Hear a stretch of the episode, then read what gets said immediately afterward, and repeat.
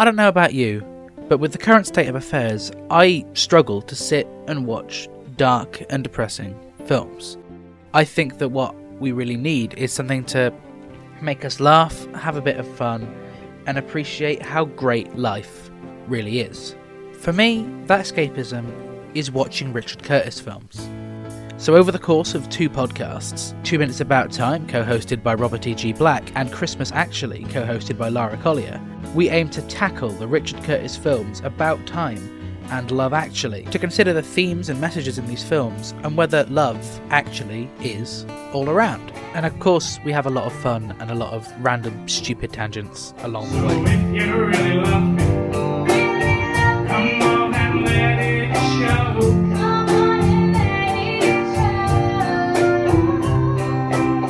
Both Two Minutes About Time and Christmas Actually are available on all good podcast platforms.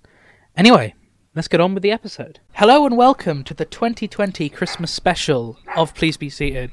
I know, listeners, it's been a while. Um, Bambi, it's not Sorry. your turn yet. We're gonna put her Perfect. away. I don't know why she's not away, for that matter. Bambi. Um, She's our special guest think on she- most of our shows. I know. I think she escaped my boyfriend and made a break for it. All right, she's been dragged out from under the table. She pr- shouldn't interrupt us again. okay, uh, from the top, I guess. Uh, Sorry. it's fine. I'm expecting plenty of this. It's fine. It's fun.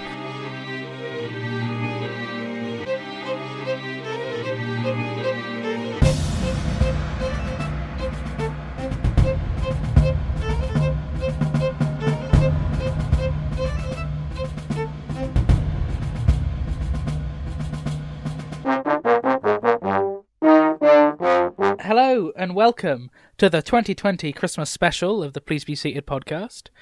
I'm your host, Luke Allen. I'm joined today with a plethora of podcast guests.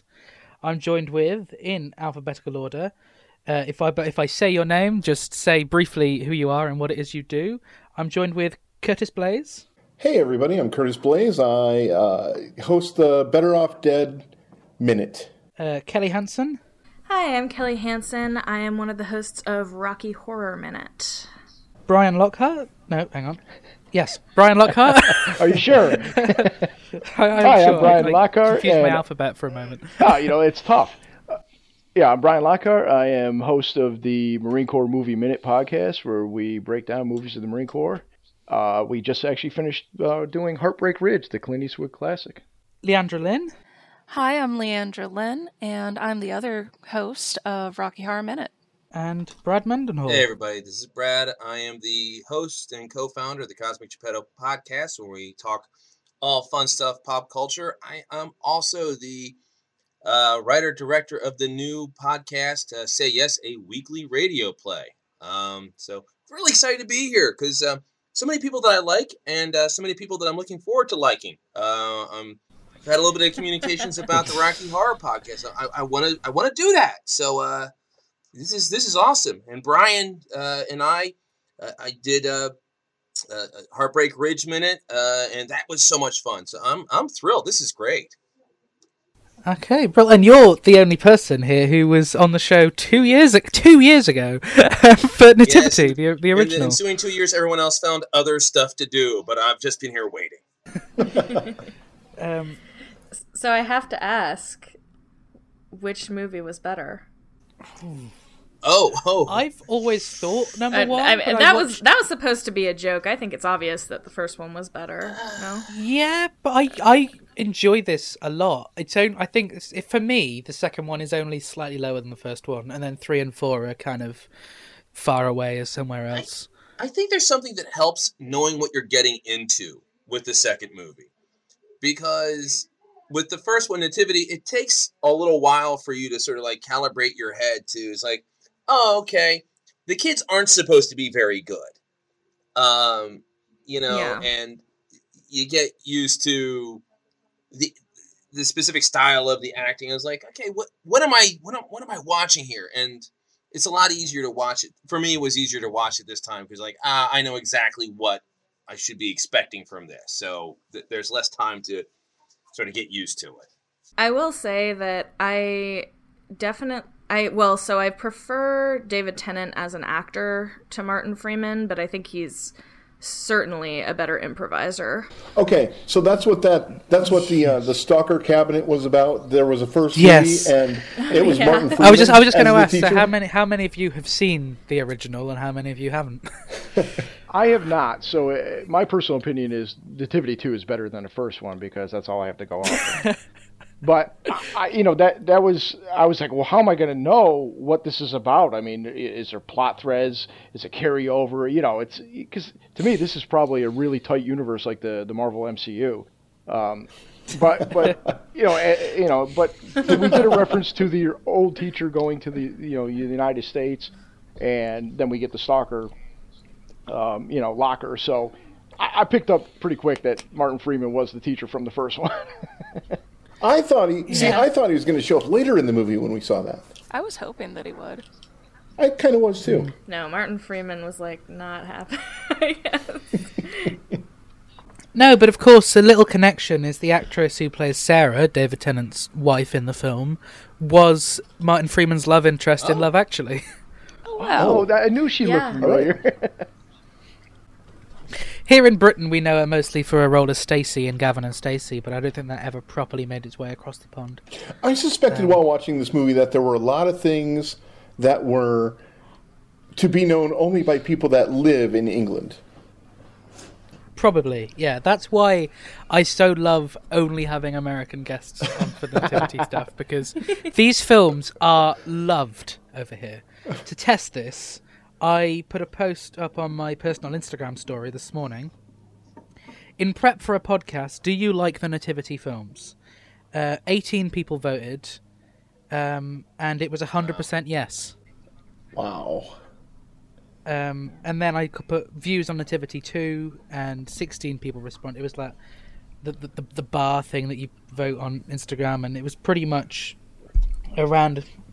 The average is roughly around 80 to 90% love. So, yeah, So these films are loved. So following up that question, is the guy who plays the uh, what's his name uh, Desmond Poppy? Is he like the Ernest of England? Is he a personality that's outside of this movie, and that's why he got these movies? Not really. I've seen him in a couple of sitcoms in small roles, but essentially everyone just talks about Mr. Poppy from Nativity when they mean him. Oh, okay. It's like, oh, he's the guy who was Mr. Poppy in Nativity. He never really did anything else. I See, I would have, I would have thought he was like the Adam Sandler. But I feel like I've seen yeah, an Adam Sandler, like just some comedian, and this was a vehicle for him.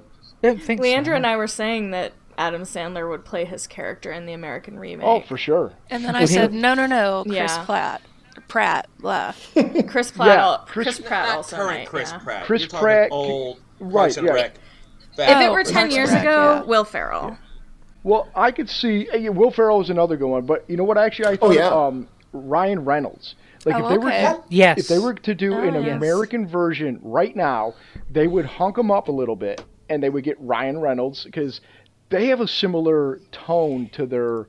Like the whole time, I'm like, I could see Ryan Reynolds doing all this. He's like goofy and silly, and uh, or, or a little bit of uh, a Dane Cook vibe too. Like Dane That's Cook was fun, kind of more popular back then, and and they tried to put him in movies. I could have seen Dane Cook doing this role in an American version as well. Um, but definitely, I, I just I'm like he's a Ryan Reynolds type. That's funny What about Mr. Peterson then? when you said Ryan Reynolds, I was thinking maybe that'd be Donald Peterson. Yeah, but I would, you know what, I would see. uh, Yeah. honestly, I could see David Tennant doing the American version of it since Yeah, no, they yeah. did that with like what, like Broadchurch or whatever. Yeah, what, what was that called? They, they did the, uh, oh, Gracepoint. yeah. Yeah. and he's so They did- popular yeah. right now, David Tennant. Um, so I had a, I had a question about that. Like in 2012, was David Tennant the David Tennant of t- that he is today? Was he well known? Well, was this a big get for this? I silly think movie? so. I, th- Oh, I yeah. think so. Yeah, because he finished Doctor Who in, uh, I think New Year's Day 2010. Wow. So he would have been massive because of Okay. that. Um, he was pretty much the most loved of the Doctors. Um, Yeah. A lot of people are very annoyed at the moment that the BBC are overusing him in spin-off promotion at the moment, but people love David Tennant. So yeah, I think he would have been a big selling point. And I'm I'm intrigued to see as we get onto this as to how how all of you people responded to this because I can also acknowledge that I was the right age in 2012. Um, uh, I went to see number three in the cinema in 2014, and that was I liked it then. I'm not a fan now, uh, particularly. And number four came out like two years ago, and the least we say about that, the better. I don't know. I just uh, I just watched this with Kelly uh, earlier today, actually, and I was trying to think of what a younger Leandra would uh, would think of this, and it it's definitely cute, but I I think that there's a little too much um, of the kidnapping and Patty Hearst syndrome in it that that, that my mind would have a hard time There- wrapping There's definitely around. parts of this movie where if you just change the music, it would become like a horror film. Exactly. Oh, yeah. Like those recut Yeah. trailers. Mm-hmm. It's like this is actually terrifying and might be my worst as a parent, possibly my worst nightmare. So oh. With the baby, Yeah. that was like genuinely like I, I obviously knew it was like a comedy movie, but I was like, how can these adults not know where the baby is? Well- she could have been dead by now. well, Yeah, no, no, and, the well, Andy baby, was the they- fact of that of that mother who was just like, oh, by the way, I let my daughter send the baby in. I I took that as like a very as an American a very British polite thing like oh um, excuse me you know like I don't want to be a bother but have you seen my baby you know like, like I, I, that's how I took mean obviously it's, it's a comedy but yeah Well, the that's fact the that nobody cared about where these kids were I mean they did send a rescue chopper in for them but uh, you know spoiler alert but you know the fact that the, the mom was not very concerned about a missing baby, and they just they even the uh, the teachers were oftentimes misplacing the baby on their wacky adventure. So um, I was worried for, for the welfare Yeah. of this child, but again, well, they took the baby like whitewater rafting, didn't they? Before we get further in as well, can we talk about what age these kids are supposed to be? Because I swear they've got like young kids and teenagers in their I group. realize that there's uh, there are at least a couple that are like knee high compared to uh, some of the older ones, and I I'm very confused by that. I think in the first film they were all supposed to be in the same grade, and and they looked they're, they're the same kids but they looked around the same age in the first one when you get to the third one um, one of the girls in it was I found i, I was researching because it was really hard to figure out which kid was which to find out how old they were because they're only named like once in the film. But one of the kids i've already forgotten the character's name is 15 in the third one and she looks pretty much like an adult and it's really off-putting to like why is there an adult with these kids that's the problem and, with. but it does Sorry. it does turn out that that's the director's daughter. okay, Yeah, yeah. nepotism. Yeah. Well, that's the problem with hiring like kids, though. Like, Yeah, you well, know, she's at the like the time, Mr. they all may look the right movie, role, then. but if you keep It's um but yeah, should we go roughly chronologically? We bounce about, I'm sure, but we'll start with uh, Donald introducing himself. So we see David Tennant, we find out his whole backstory, the fact that he's got a pregnant wife and everything. And I feel it's a common trope with Christmas movies with someone being pregnant. Did you all kind of predict the ending? oh, absolutely. Clear back to the Bible. I, I you know what I I um I didn't and I should have. I I thought it was going to go a little bit differently. Um I I didn't realize there was going to be more to it at the very end and I kind of laughed at myself for not realizing that how obvious it was going to be. so It's, it's it's lovely. It's lovely and bittersweet, but it's also like so predictable. Well, what- They do a similar thing in um, Vicar of Dibley, but they they make it even more blatant when they've got a pregnant actress playing Mary in the church play. it's like, oh, we know how this is going to end. What what made it what confused me about it is that I, in real life, work with people that are pregnant. I I'm a photographer, um, and this actress, as they depicted her, no more than 22 weeks pregnant, Yeah, Absolutely. Uh-huh. Yeah. especially for twins. Can we also talk about the size of the children With at the end? So so that threw me off. yeah, those were like three year, three month old babies The when they twins came thing out. really upset me because I was It- like, it- did they not have an ultrasound?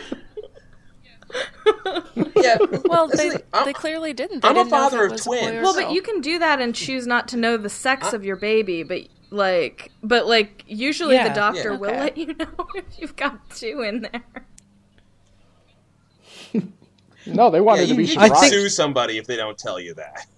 yeah, I think it's a bit of a sort of suspension of disbelief. The whole film, really. Yes. Oh yeah, yeah. Wait, this wasn't based on a true story. This is a documentary. That would be um, terrifying. That that bothered me too. As a father of twins, first off, you don't.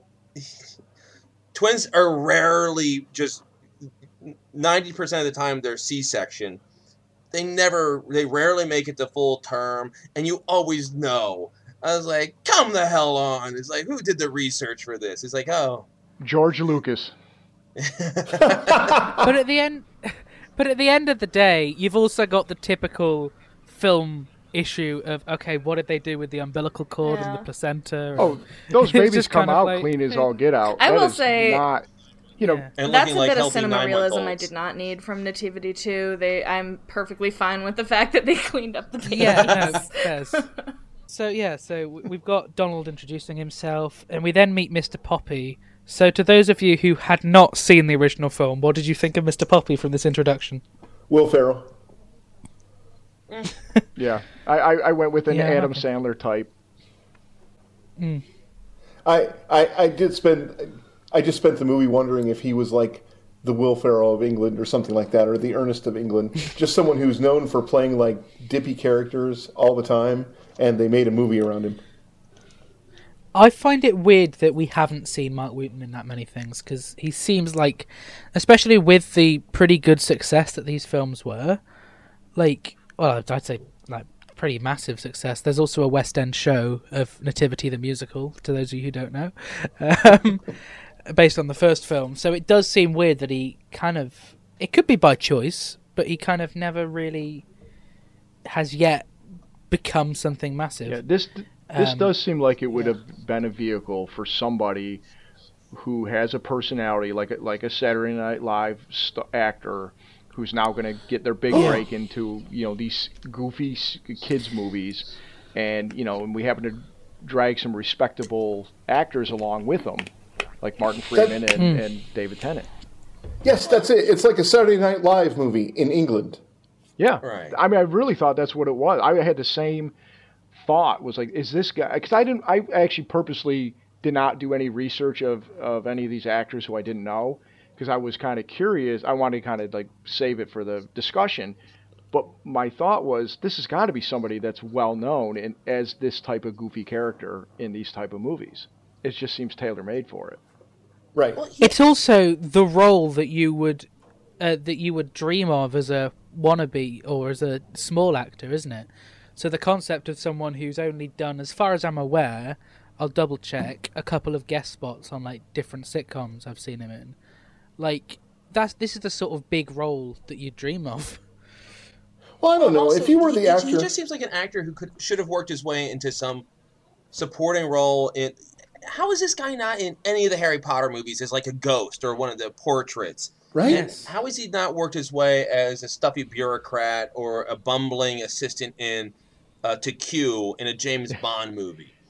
Um, he's he doesn't have leading man good looks, but he does seem like the sort of character actor that should have somehow worked his way over into more stuff than you know. I'm looking at his IMD or his Wikipedia page right now. It's there's just no real effort made to work his way over to the states.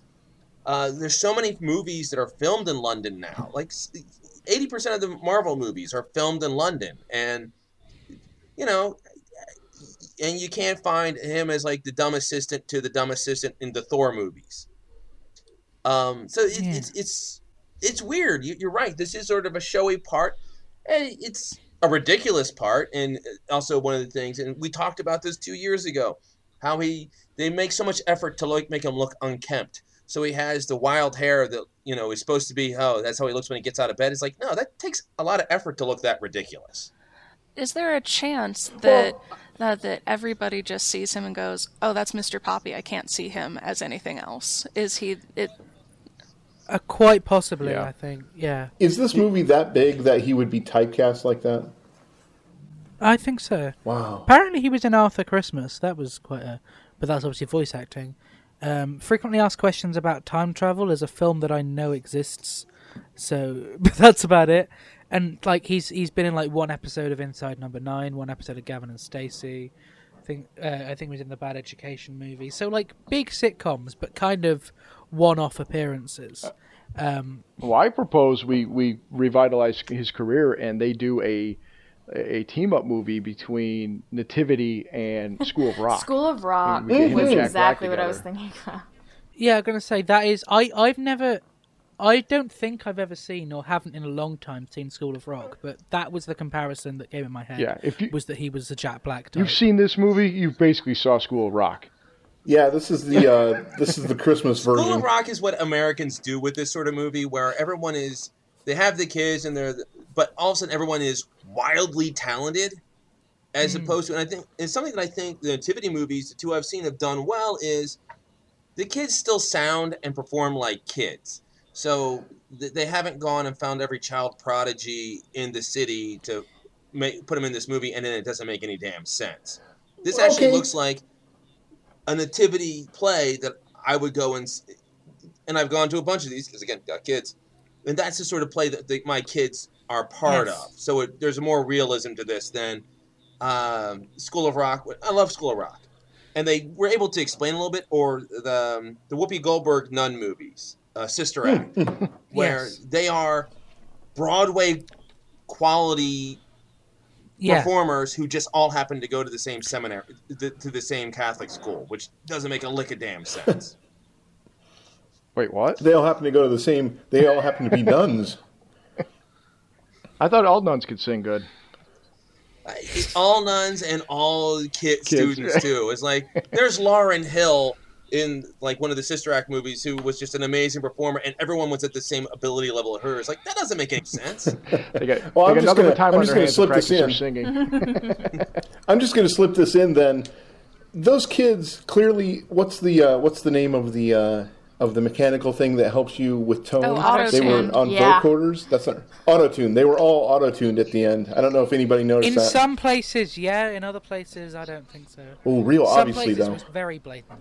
Yeah. Well, like the outtakes at the end when the kids were kind of like singing or telling a joke, like at, during the credits, like you kind of got the impression they just kind of let them do their own little, like when they were doing the auditions, and they had some of the outtakes. Um, that you- Well, yeah. As far as I'm aware, the first film was, and I think this film is mostly ad libbed. I could Oh. see this being the case too. If Yeah. somebody had written the that audition scenes, that person deserves every Yeah. Oscar ever. I found the audition scene so painfully realistic. Like anyone who's been around children knows that it's an endless parade of Yeah. stories and like made up rap songs and things like that. That's why I thought maybe this guy was a kid, like a, a known comedian because the way he played off the kids, and and you could tell that a lot of that was just playing off of kids, and they turn a camera on. Yeah. Um. So there's an article about the film where it describes David Tennant, the former Doctor Who star, went on to discuss the experience of playing two roles, which were developed as was the, as was the entire film on an improvised basis with no set script. Well, thankfully, he's playing Wow. two of my favorite of his typecastings. Uh, so, like the adorably Yes. stressed out and trying to be I the do. adult, and then the evil and sophisticated. I just love that. Yeah, it it is it is both roles that David Tennant's good at playing together. Well, Um, real quick, yeah. I gotta ask this: when you hear him as the evil twin, how Scrooge McDuck Yeah. did he sound to you guys?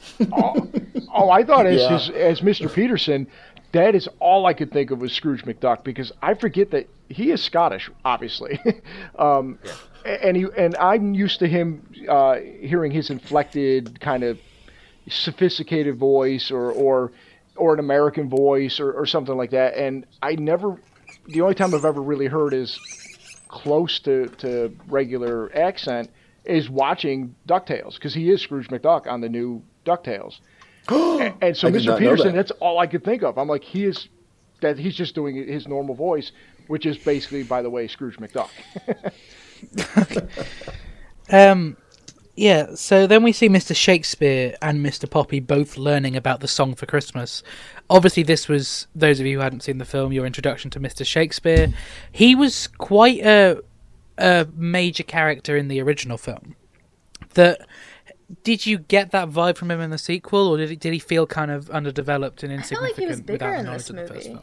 No, I definitely got the the impression that he was a big deal. I thought he was going to be the main bad guy. I thought they were setting up like a, a bad news bears situation where he was going to be the main person that they are singing against at the end. Same. He was in the first film, and it it seems like they kind of, in a way, they kind of toned down the talent of his kids each um, film. Like Okay. they they go from rival to kind of equal over the course of the franchise to possibly less than. Because And I just totally found the- out that he was born in my home county, the actor. so that's cool. Well, that's um. You could see this movie was the turning point then for that, where they kind of had a mutual respect for each other. Maybe by the end. Well, I think that it's possibly until he because stole. um, Mr. Shakespeare's group is this big fish in a very small pond, and then you see him up against the Saint Cuthbert uh, choir in uh, in this film, and you realize that they are a completely different league. And I, I think that it might have. Uh, I'm really trying to uh, give some emotional context to this. I, I would like to think that Mr. Shakespeare uh, realized, wow, I I'm really am much more. Uh, I have much more in uh, in common with this local kind of smaller group than this much bigger, very talented choir group run by an evil mastermind composer. Yeah, the whole um thing with the difference the in like quality and clearly like preparation reminded me of when I was in high school and used to do academic team. We would go every year to this the this like TV show where we would compete, but it was I was in public school and it was always some private school that came with like literally their entire like school band and cheerleaders and they were so much better than us every time because they were way more prepared and we would not even get our whole academic team to come. So that's it like the difference between the two was uh was that's what that reminded me of Yeah, I can I can see that. And there's um I I'm trying to think whether we've experienced that with any of the choirs or performances that I've been involved in. We've definitely gone to these sorts of like concerts and stuff.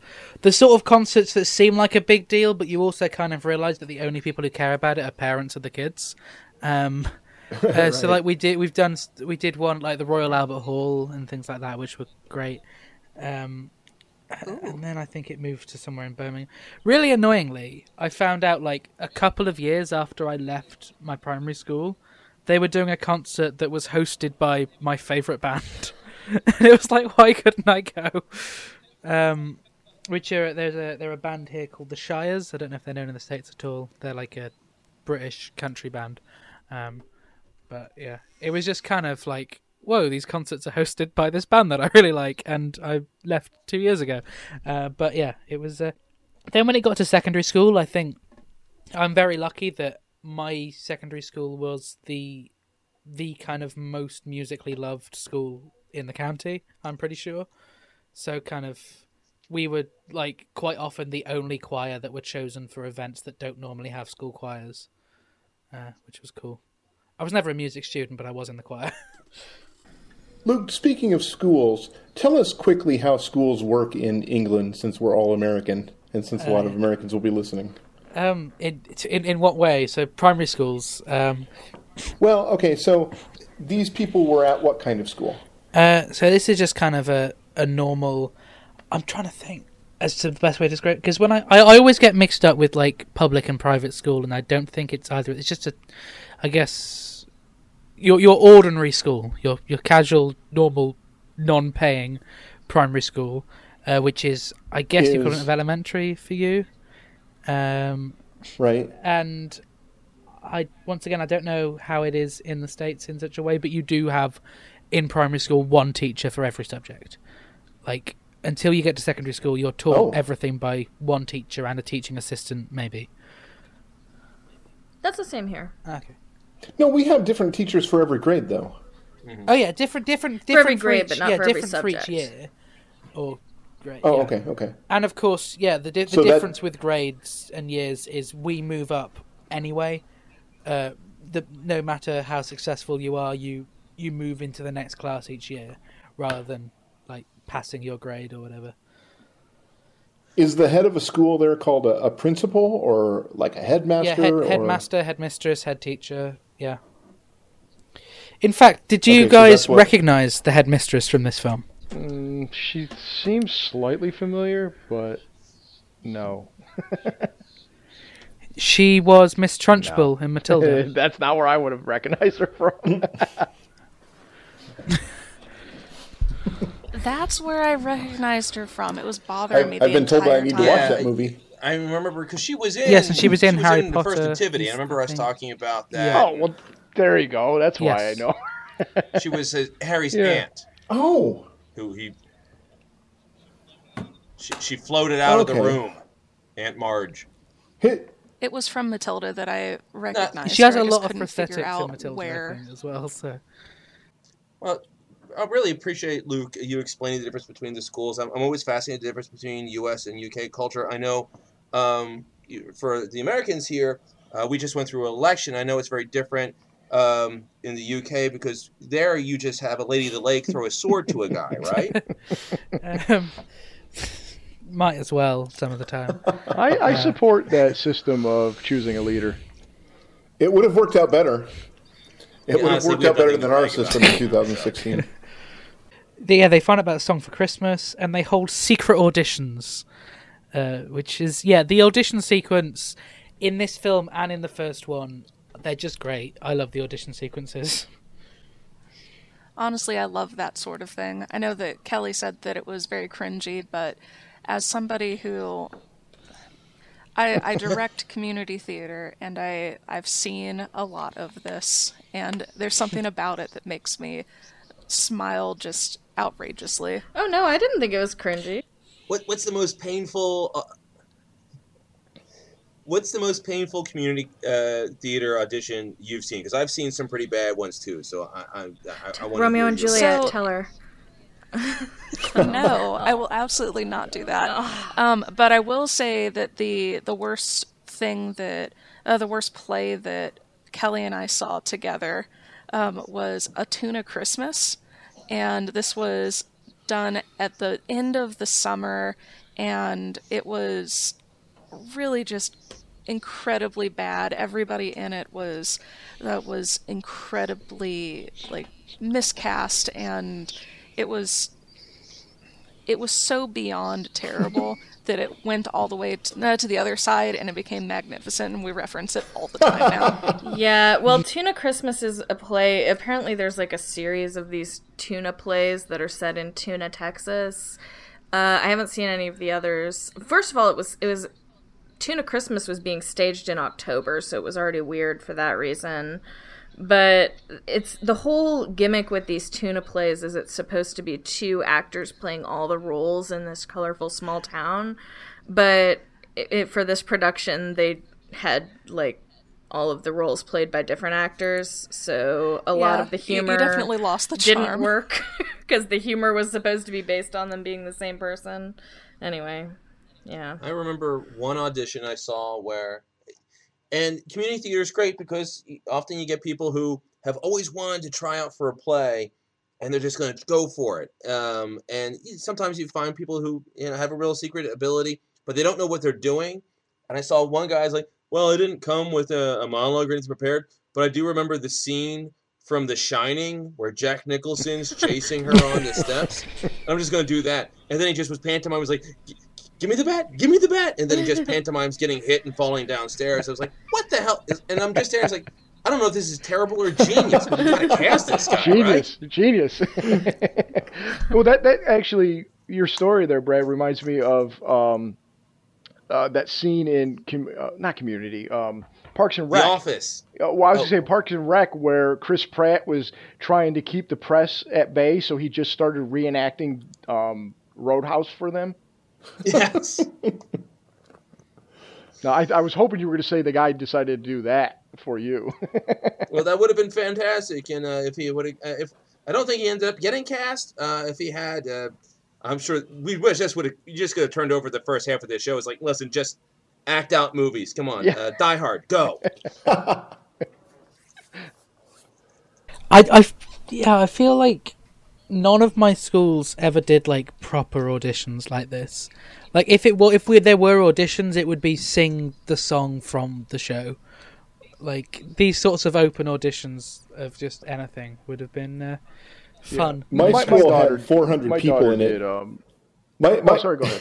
okay, my school had 400 people in it, so everybody that auditioned always got a part.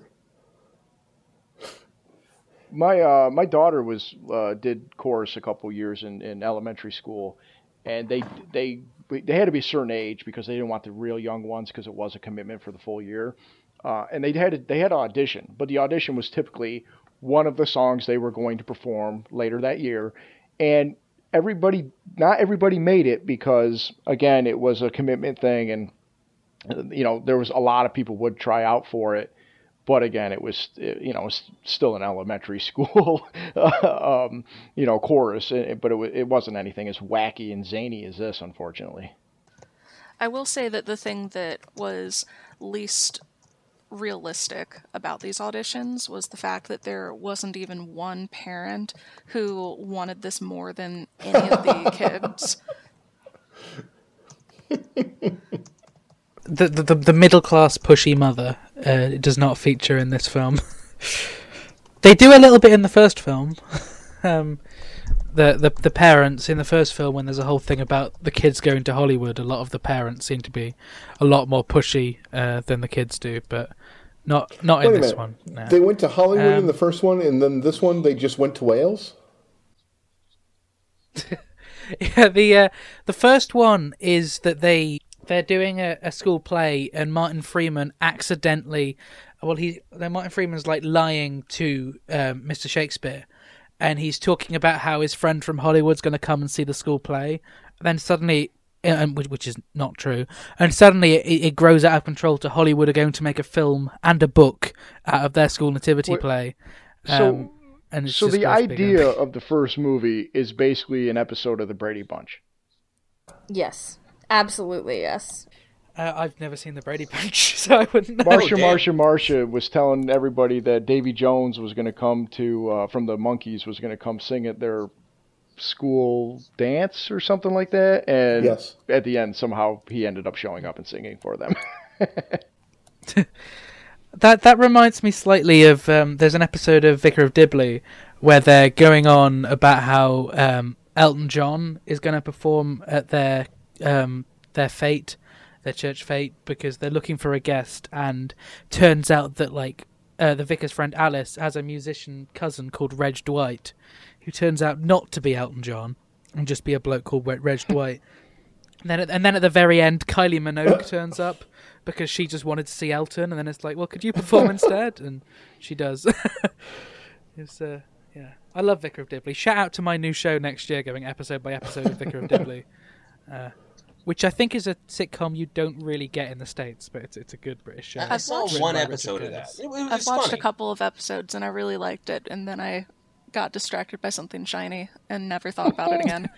well, well, speaking of not available in the states, like I am actually surprised that these movies, with all the streaming services, especially since Luke, didn't you say that it was on? This movie was on Netflix UK. Like, why? Why it's Yeah. Christmas time's coming up? Why is this not on a streaming service in the US? I Uh, feel my- like this has got to be better than most of your Hallmark movies. Yeah, no, Oh, for real. I mean, there's it's, so it's many a, that it's a are bad. kids movie. It's a goofy movie, um, but it, it would definitely play well, especially for the a younger audience. And, and honestly, like I said, like people love David Tennant, so put put you know that's got to be a selling point uh, to, to somebody, I would think. My, I would- you know I I found this to watch, and my daughter heard the kids singing, and she you know I was watching on my computer, and she ran over and was like, "What are you watching?" And I told her, and she's like, "Oh, okay, cool." I mean, I feel like she's the right kind of audience, especially with like Disney's got those high school musical stuff that people seem to like. I would think that mm. this would play well at Christmas time. Like it should be more widely available here. I yeah, think. we watch we watch all the films every year at my house. At our house, like it, we're probably about the right age when these are coming out. Me and my sister are definitely a little too old, but we enjoy them, and I know my mum likes them.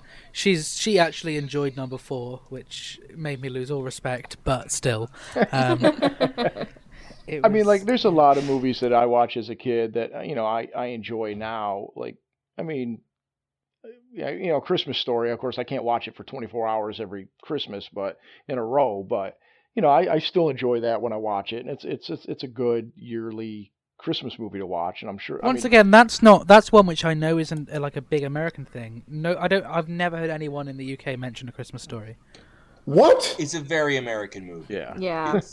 and it's kind of at this it- point the people that it was made to be like nostalgic for are kind of aging out of it too. So I think Oh, it's probably yeah. going to lose some popularity over time. Yeah, it's. I mean, it was. It was um, like as a kid, you know, I I liked it for the goofiness of like he says "oh fudge" instead of the actual f word. You know, like he's gonna shoot his eye out. You know, that like that stuff was funny. But yeah, it was set in like what the 40s, um, The 50s, I, think. 50. Yeah, so it was Yeah. definitely meant for like my parents' generation and what it was like when they were a kid and, and stuff like that. And of course, there was stuff to enjoy. Uh, but yeah, it's definitely it's definitely a, a, a well, it's a period piece, and it's definitely of its time that it was made. Yeah, I mean, don't get me wrong. I do think it's like a funny movie that uh, people of all generations can enjoy. But I think that when it was made in the 80s, 50s, nostalgia was big, and now it's obviously not as big. So I think it's losing some Yeah. steam over time. Like I it's feel not. like go ahead. There's also stuff from that movie that you can't do anymore. So not well, two three years ago they did. Um, there's a musical based on uh, Christmas Story, and they did the they did a live version of it on TV with Matthew Broderick as the narrator.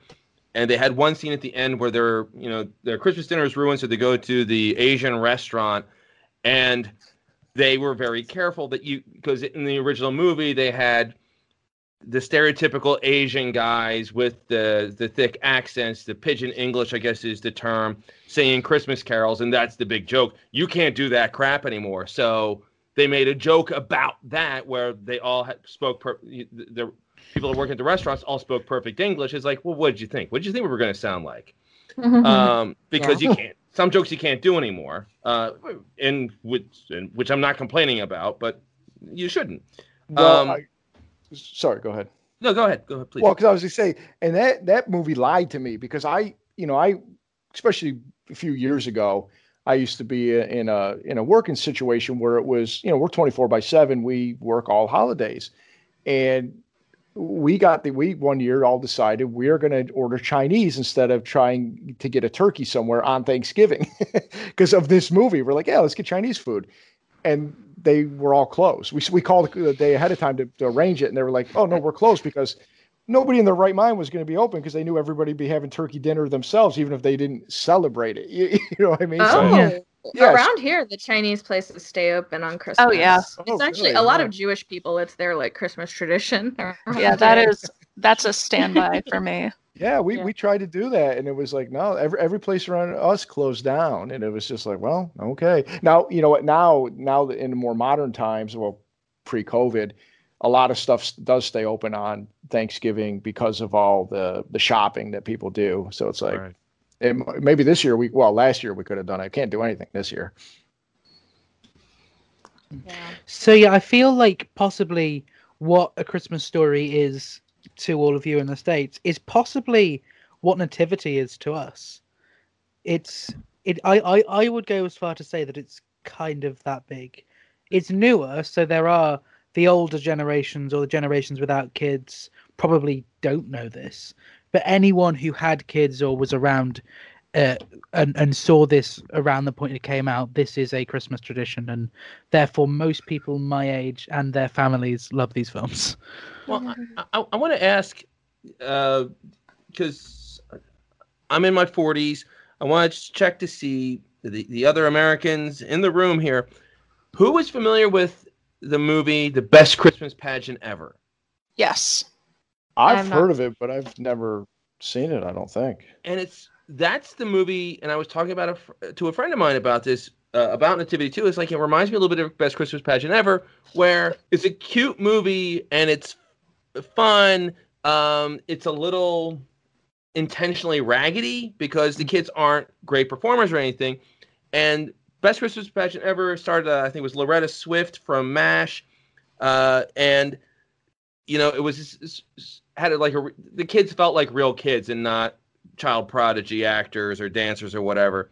And that was a movie that a lot of people my age and you know apparently uh, other ages as well felt affection to, and a lot of us saw it at school because they would play the movie uh, in school in elementary school leading like the week before christmas break because the teachers are just completely burnt out. And it's like screw it. Let's just let the kids let these little jerks watch the christmas movie and they'll shut up and i can work on my hangover or start wrapping presents in the back of the classroom.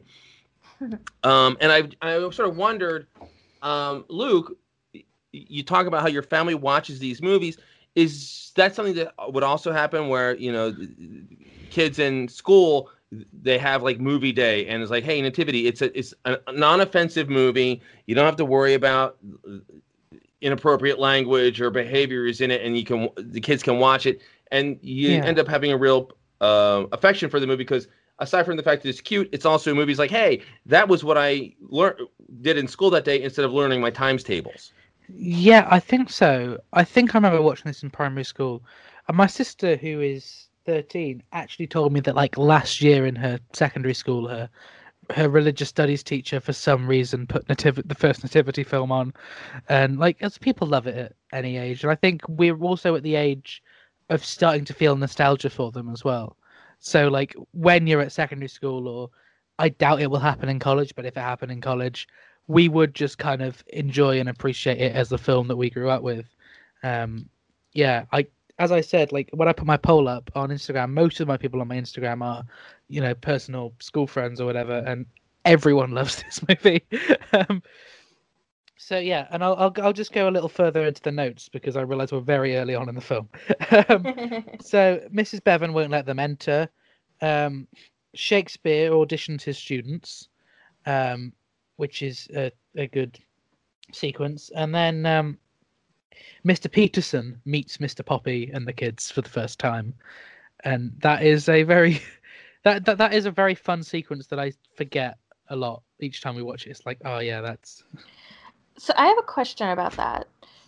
For was he making fun of David Tennant's Scottish accent there? I think so. I'm Because trying David to remember. Tennant There are says like, points in "Oh, the hey, I'm Mr. does. Peterson," and then in response, Mr. Poppy goes like, "Uh, blah, blah, blah, blah, blah. Yeah, I can't that's- understand you." Is that what that was? Yeah, Okay. Would that be like incredibly offensive or no? I don't think so because Okay. I think I in the UK our accents are kind of things that we all ridicule. Is that like when the you know Northerners make fun of Southerners and their accent? yeah. Yeah. Yeah. Yeah. Okay. I thought so. See, I used to be engaged to a Scottish guy, and he was so sensitive about this kind of thing. He would act as though like he was being oppressed or something anytime like somebody mentioned a bagpipe and i always suspected he was being a little bit of a drama queen so i'm going to take this as confirmation that it is not a big deal to occasionally make fun of a scottish accent that think so. moment really reminded me of the David Tennant, Catherine Tate kind of ongoing um, skits of David Tennant as Catherine Tate's teacher, and she's just constantly antagonizing him and saying, "I don't understand what you're saying. You, you're Scottish. I'm sorry. I, I can't. I don't know." Yeah, I think I think that is kind of it, and I think we do just have that sort of ridicule that and we would do the same thing in really america like people said like if you've got a southern accent or something people will point it out in a good natured way yeah, I And think it's more the way so you do it. You're right. Yeah, doing. That brings up a question for me too. Was Mr. Poppy trying to keep anyone else from teaching? Um, I don't think so. I think he just wants to have fun with the kids. Um, and I don't know if it's actually said in this film at all, but he But he is was the really- nephew. He is the nephew of the headmistress. It is Oh said, yeah, it's no. sad. It's Yeah. sad. But he was really aggressively trying to make the guy leave. Mr. Yeah, Peterson. that confused me. I don't think he was doing that before this scene, like with the other teachers. I think it was just that he was really scaring them off. But then that scene came right after, like the aunt was like, "You can't go to this the competition because you don't have a real teacher." And then he did that whole thing with the kids. Were like, "We don't need teachers. Who needs a teacher?" And then they were introduced to the teacher right after that.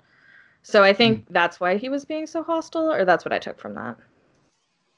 that Yeah, would make sense. yeah. Um, so I, I, I do like the scene, but it does seem a little. A, a, it's it's weird because within the context of the film, everything's over the top and silly, but it, it does seem a bit a bit Right. much. Especially Mrs. Bevan in this next sequence, where she says that she'll make Donald headmaster in January if he can work with Mr. Poppy until Christmas. And that does Well, I- not come back at any other point in the film, does it? or in the franchise when there's a new head teacher in the third film.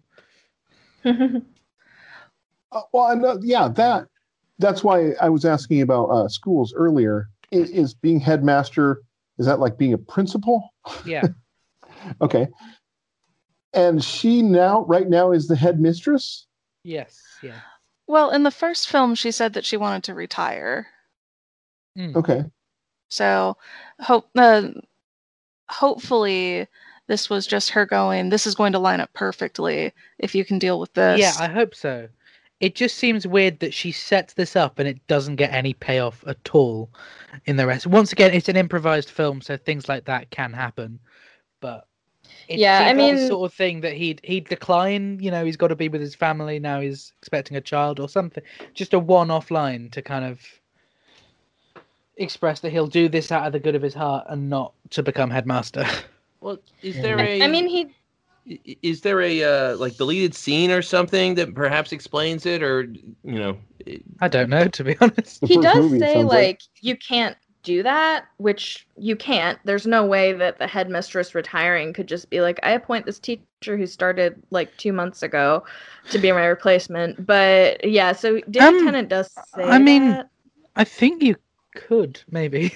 Is there is there something like a school board that makes hiring decisions, or a superintendent that would run multiple schools? Probably, yeah. My last year of primary school was the last year of our headmaster then, so we were we were present for like the interviews of the new head teachers, and some of them were staff at the school, and others were like staff from other schools applying.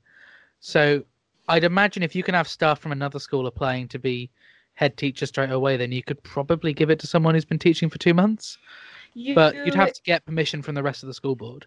Yeah, that's what I was saying more is that the headmistress couldn't just appoint her replacement. She'd get a big say. a favor for her. needs- uh, but other people would also need the say as well. Yeah. Well, it could mean that she she would. It could be that she meant that she would put in the good word for him and use her influence Yeah. rather I than. mean, a this actually was some, something I didn't have a problem with because David Tennant did in the movie say like, "I don't think you can do that," Yeah. which. So I was like, It "Fair just shows how she's desperate just- she is, I guess. Yeah, exactly. Right. Well, so moving on a little bit to the contest, the uh, the prize for winning this contest that they're going to enter is ten thousand dollars, and they get their song heard on national radio or something like that. Is that accurate? Yeah, and they say they get a shot at Christmas number one, which was the weird thing, which I thought technically everyone has a shot at Christmas number one because you just have to release a song, and but you can't you can't say you will be Christmas number one because that's not how charts work. Well, so then I've got a question based on that. Uh, typically in these movies, when they have to save the building from getting torn down by the evil oil baron, or they have to win the contest in order to get enough money to fix the the the poor kid's teeth, did they need the ten thousand dollars for something? Were there was there some goal that they had in mind that they needed the they needed the win for? Um, I don't think so. No. Well, No, all I know sort I of keep personal, saying going back to the uh, going back to the first film, they uh, and a couple of the things that Mr. Shakespeare says. Uh, the uh, that school is uh, it appears to be perhaps for for lower income students, and they don't have all of the luxuries of uh, of some of the other schools. So, um, in the first uh, in the first film, uh, they said, "Oh, we're getting all these sponsors, and this is great because now we have no, now we have a lot of money, and this is fantastic." So I think that ten thousand pounds is great to just about any school, but would be super useful to this school. Yeah. yeah, I feel like the kids don't get any bit of that money. No, no. Uh, uh, it- So is this a public school? But it's a Catholic school, right? It's a Catholic school. it was it's- definitely a Catholic school in the first one. Yeah, but I f it's it's not like we're not we're not talking like big kind of cruel intentions school level Catholic school. It's kind of they'll say a couple of Catholic prayers at assembly, and that's about it. I assumed Okay. it was like a Catholic school I went to, but like I went to a Catholic school for elementary, and it was Yeah, I, I'm I'm assuming because I went to a C of E school, and that was kind of the extent of C of E that it was. So mm. I'm assuming that Catholic is kind of the same amount of Catholic. Um, well, like like this class. I mean, this school reminded me more of a public school, but I was under the impression that it was a private school. You know what I mean? Like I always get That's what public I'm and private schools about. mixed Yeah. up and confused anyway. The concepts and the names yeah. really Well, just is it one you would have to pay to attend? No. no. Okay, so it's a state-sponsored school that's Catholic. Might be a charter school. I guess Oh, that would be the closest Yeah. thing Might for. one That you make- yeah, that makes. I always forget those exist. Yeah. We'll, we'll go with that. Let's. I think we settled it. Yeah. It's a charter school. If it- And don't worry, most people in the states don't know what that means either. So no. Like I'm I'm I'm studying sociology and the concept of these school stuff really confused me. Like I asked my teacher and she admitted it was confusing as well and it was just like okay, I'm just not going to mention that in any of my exam answers. Oh, don't Uh, worry. It's even more confusing now with all this virtual and non-virtual stuff that's going on. It's like j- Oh. Yeah. it's just a mess. it's very confusing. So basically, I think Luke, I think what you said, how like, like you just get the pass. I'm pretty sure that's all that's going to keep happening. Everybody's just going to pass. Um, so we have got a scene um, where Mr. Poppy sends the with the kids goes to ask Santa to make his wish come true, and the actor playing Santa, like that, just mm, there was something about his performance that felt just off. I I think that if But he, he did was, feel like a real Santa that you'd get in a Santa's grotto sort of thing. Right. So I think that I agree with you that it felt a little off because all of the things that Mr. Poppy was saying and all of the things that the no, that the children were saying would I think to most adults be a red flag and he was just like, "Oh yeah, I'm just going to I'm going to say that if you believe hard enough, your wish will be granted." It's not a good thing to say. No. Especially In the context of the something like movie, it works, song but in general, Yeah, it's it. Yeah, it. But what confused me is how off like they uh, the teachers seem to be with the concept of sending the kids on a trip to Wales. Like that they spoke as if it's like abroad. Like it's it's it's Wales. It's like it's not far from Coventry. I don't know. How it's far is it?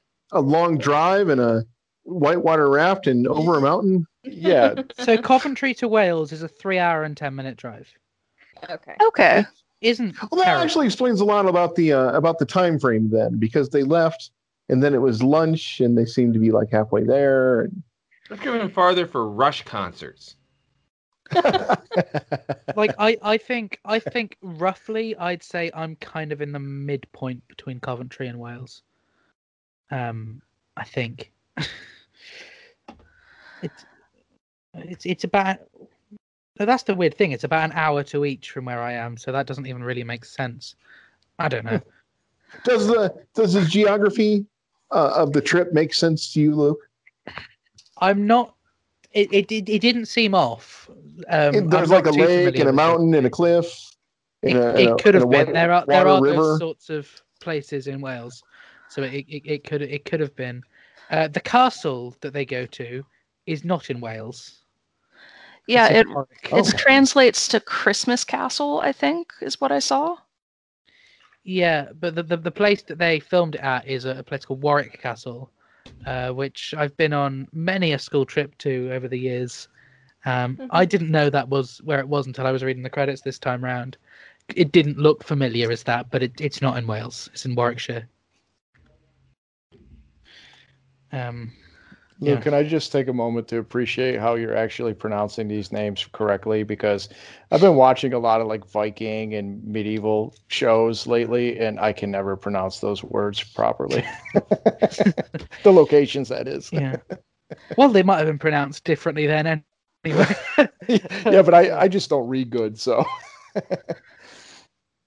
Kelly and I are in a Shakespeare theater company um, over here, and one of the things that we do a lot with is getting people to pronounce things in a way that won't just make me upset.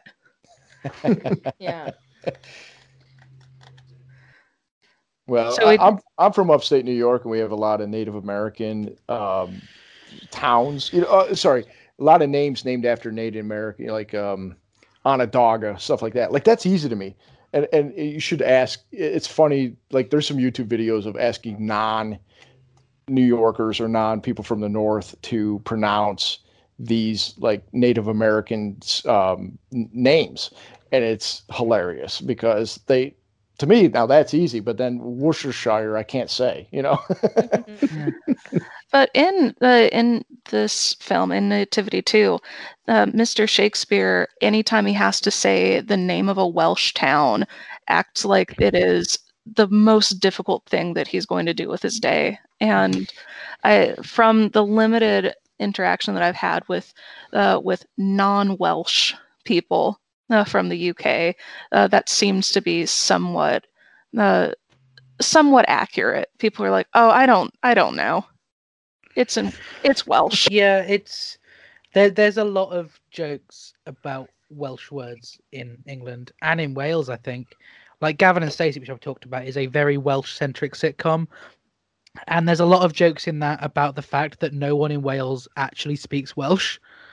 Um, uh, like because there's there's there's a great scene where like some, one of the one of the characters because it's set in England and Wales and it's like fa- families like a couple gets married and how their families kind of meet and cross over and one of the mates of the British guy learns Welsh before coming to Wales and starts speaking Welsh to these people and they're just completely confused.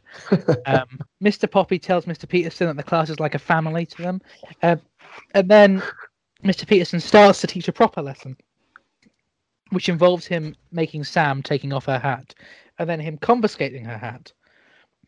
And then Mr. Poppy tries to get Mr. Peterson to sign the form, and we also find out that Tommy hasn't spoken since his dad left home. Um, Beautiful I- singing voice, though.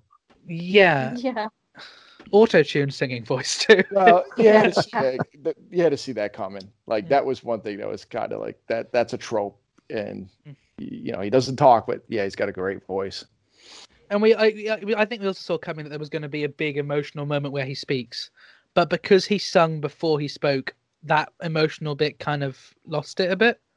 Well, and there was a moment later on the movie where they could have they could have had that in there.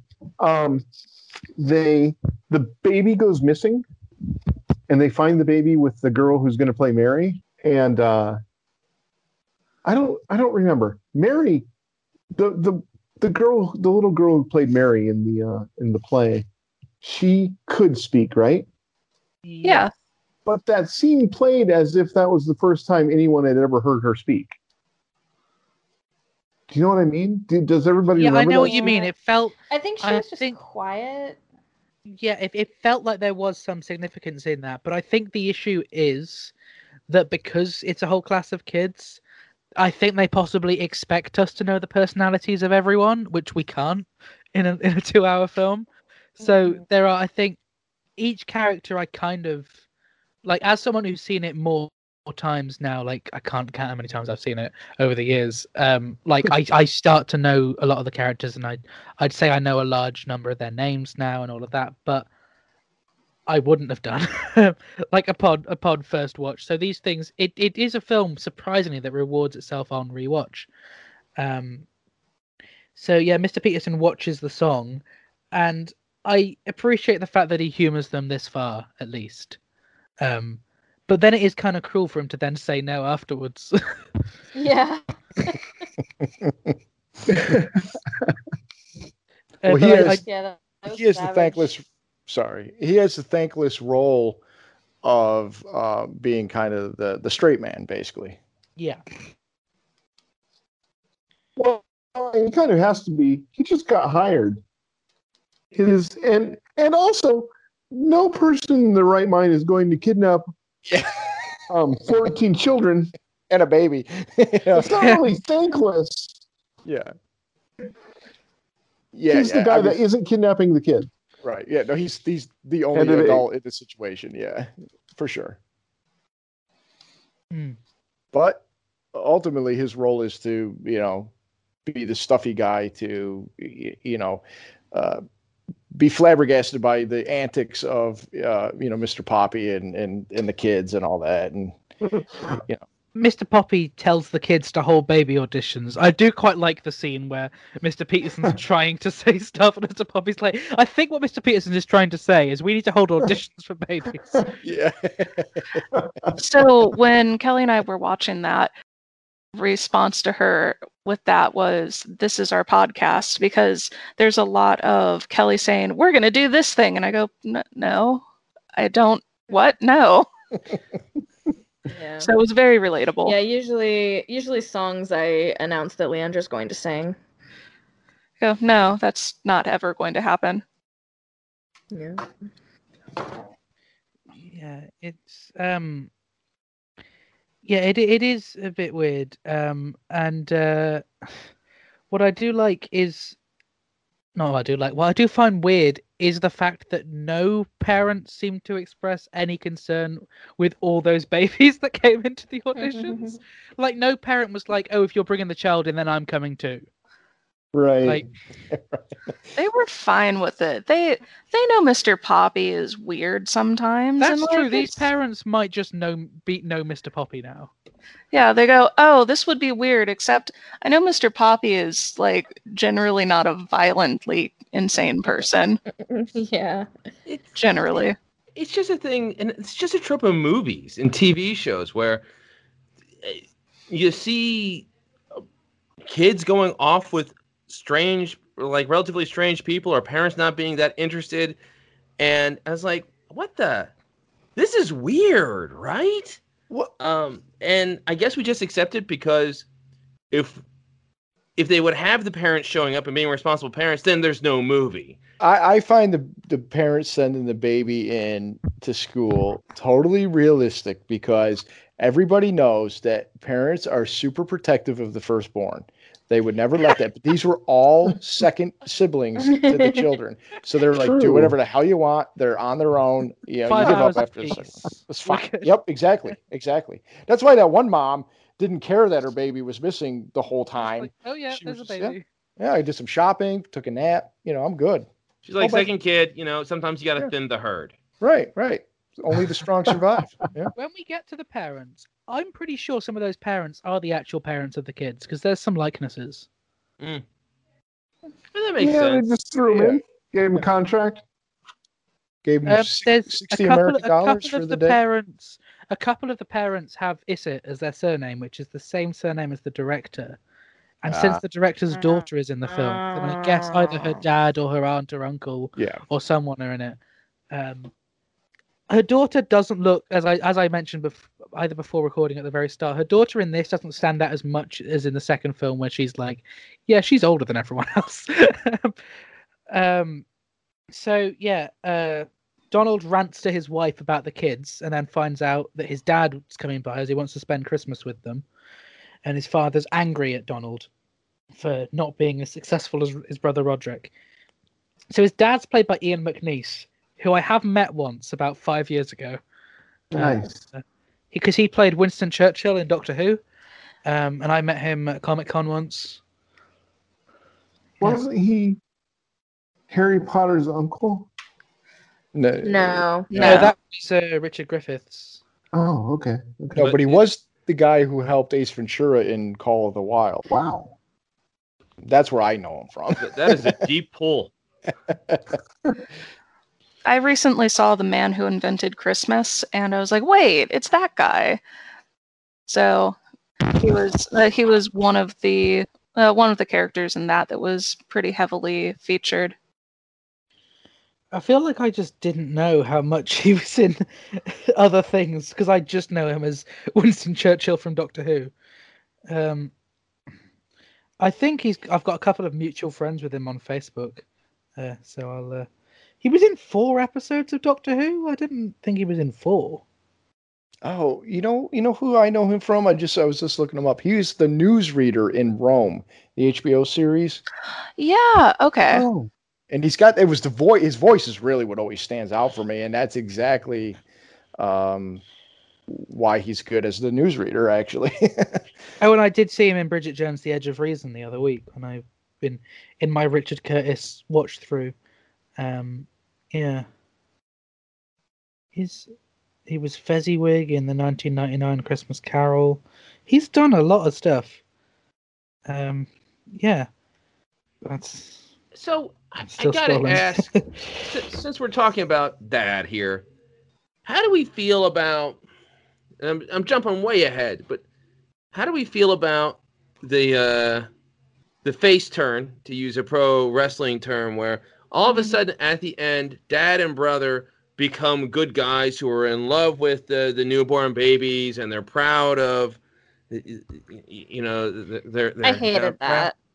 the whole Because it, need, it needed to be more slowly introduced, but then it's a kids' film, and like Right, yeah. there you go. yeah, I know it's a kids film, but if it's a if you're gonna have him do that, you need to not give like the long backstory of all the the horrible traumatic Yes. abusive things he did to his sons because i if that's the case then you need to not trust him to just suddenly be a good grandfather with your kid you know yeah. You don't even get to hold my kid if that's been in your history. The the, Yeah. da- That's how the they dad even know they were in the manger anyway. well, like the the brother one, they they teased from the beginning. I mean that right. that was obvious and that was always going to happen. The we knew was those little- two parts of the locket were going to come together. exactly. You knew that either you were going to. What actually ended up happening is that sorry, spoiler. The uh, the the brother had it the whole time. You know, yeah so Yeah. he felt he feels the same way. Blah blah blah. So that was was but, actually i had less incredibly of an touching. issue with the brother yeah. That, that, It 'cause was that the was also dad set up. Yeah. that Sorry. Go ahead. But the dad is such a dick. yeah. Yeah. right. But I don't know. I mean, they do that a lot in in these type of movies. Where yeah, he's like, he's a bit of kids' film over the top evil dad, which is uh-huh. why it did it did surprise me with the whole story about taking putting them in the deep end of the swimming pool and everything because that's like actual horrible thing and Yeah. not just he's kids' film bad. oh, yeah they so went that's a how little kids- too hard with his previous evil behavior i think because that like they crossed the line into being like irredeemable with that um or at Well, least yeah, not just- redeemable that quickly. Imagine your parent tells you as an adult, I'm guessing David Tennant is 30, so I'm going to assume the character is about 30, late 20s, early 30s. Imagine you're a 30 year old and your parent tells you what a terrible, awful loser you are and how you're a disappointment. Yeah. and that you're just this this terrible person that they just regret even having and raising. Yeah. and then was- later that night, Yeah, it is literally later that night. Yeah. Yeah. Yeah, that's what I mean. That that's that's why it was it was just too over the t- I think it would have been fine to have this happy ending thing if he was just like mean and gruff and like didn't know how to express his appreciation, but instead he was like worst father ever and like Yes. genuinely abusive. I think it's So I think they just went too hard with that. Well, he, or if we 'cause just he was saw a little more of his him him and Sarah when they were looking for um oh, what have I forgotten his Donald. Like when they were looking for Donald and the kids, if we saw a little bit more of his and Sarah's relationship, maybe how upset he realizes he is when he's when his son's in danger. Like Yeah. if, if there was something there, Right, if like there was some scene, something right. click. Well, I mean that that if this was more of a realistic drama, then yeah, maybe you know that would. He would be the would one. Okay, scenes. I've got it. The dad would be the one that hires the helicopter to go look for them, and then he Yes. and the wife are on the helicopter together. Yeah, That Yeah. was a scene Yeah. that would stitch those two people together. and it Right. would and it would completely save the random okay they've got a helicopter now moment yeah, it, it would it would fit in the narrative of, of this movie uh, seamlessly. My theory is he was uh, he's a mean drunk and he was drunk earlier in the day, but he's had time to sober up and he came he came around. That that's appropriate for a kids movie, right? Yeah. Yeah, yeah. a little exactly. more You can imply yeah it. yeah you could get away with it Let's just go with that. there was a bit of the of the plot that I really thought that they were setting up uh, with the dad that absolutely just never that never happened when Mr. Poppy says I never met my dad um, I really really thought that we were going to find out that uh, Mr. Poppy was like the half brother of uh, of David Tennant and it was just going to become such a thing I yeah there wasn't really a pay there wasn't really a payoff to mr poppy's relationship with his dad which in a way is nice and realistic But yeah, the closest thing maybe would be his work. aunt like saying that she that he was the closest thing to a son to her, you know? yeah in number four you get to meet mr poppy's twin brother also called mr poppy Oh, um, which which is the point where I think Marc Wootton realized he was e- even he um you know was not going to do Nativity four. Yeah, Wow. there I I've heard inklings from people about Nativity five being a thing, but I don't know. I, I just saw. I, I looked it up uh, on the Wikipedia page, and apparently, in an interview, Debbie Isitt said Nativity Four has been developed and already, and so is Nativity Five. One of them is set down under in Australia. I was like, Oh no. Whoa. And, uh, I mean, I, it's because they've lost pretty much everyone from the original movies. It, it's not like you're really losing that much moving it to y- s- doing sort of a reboot and a refresh on it. It's Oh. not like y- y- you've already lost everyone. Yeah, this is the I- ship analogy, right? We've rebuilt the ship with a different piece every time. We- we- yeah, we, we- replace we one piece get- one bit at a time. Robert actually just uh, left us a message. yeah, he did. I was going to get to his message in a. Oh, okay. I'll let you do Yeah. that. To any of you listeners who are unaware, the Robert that we refer to is Robert E.G. Black, who you may know from the Please Be Seated Monty Python specials last year. But he is also my co host for the podcast Two Minutes About Time. He was going to join us today, but he ended up unable to do so. Because because the scene that he, the one scene he does like, uh, comes up shortly. Um, I, I, I did record with him for um, uh, the Best Years of Our Lives bit that he was doing for that show. Um, earlier this week when he'd watched Nativity 2 and he he expressed how much he disliked it. So yeah. So yeah, so Mr. Poppy secretly takes the kids on the trip and Mr. Peterson finds himself joining them. And this is the moment with um Oh no, it's not. That's in a moment. Never mind. We'll get to that later. You, you say that he was uh, that he joined them. What really happened was he was kidnapped. Yeah. and then he starts. I, I, I- I do like the scene where um he's tied up and he's offering the kid money. How much to untie me? And it's like, so then it's like, has anyone got any money? He's like, I haven't. He said, he said, he said he's got sixty quid. And that that was a that was a good a, a- a good moment there. Literally napped by kids. Oh, okay. I'm so sorry. No, I'm, I'm surprised none of us got there earlier. That- that- yeah, um, it's a cool bus though. Where did did he get this bus in the first movie? Was that a thing? No.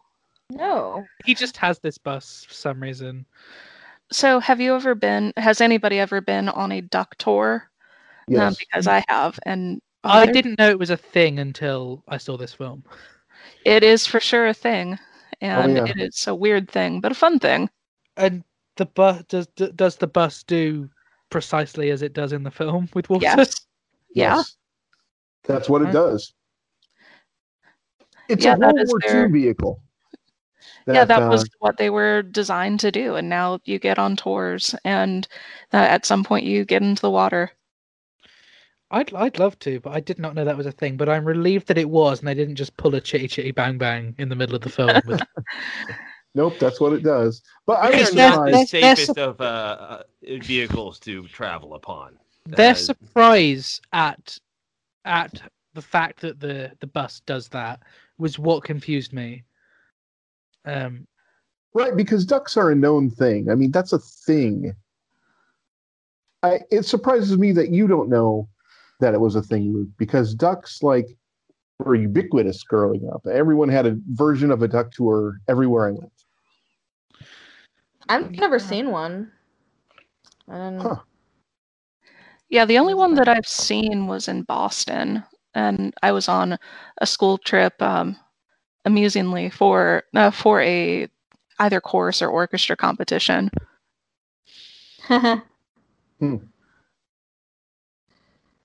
I guess, you know, with the Ozarks being kind of not too far away from us, that's a big thing down there.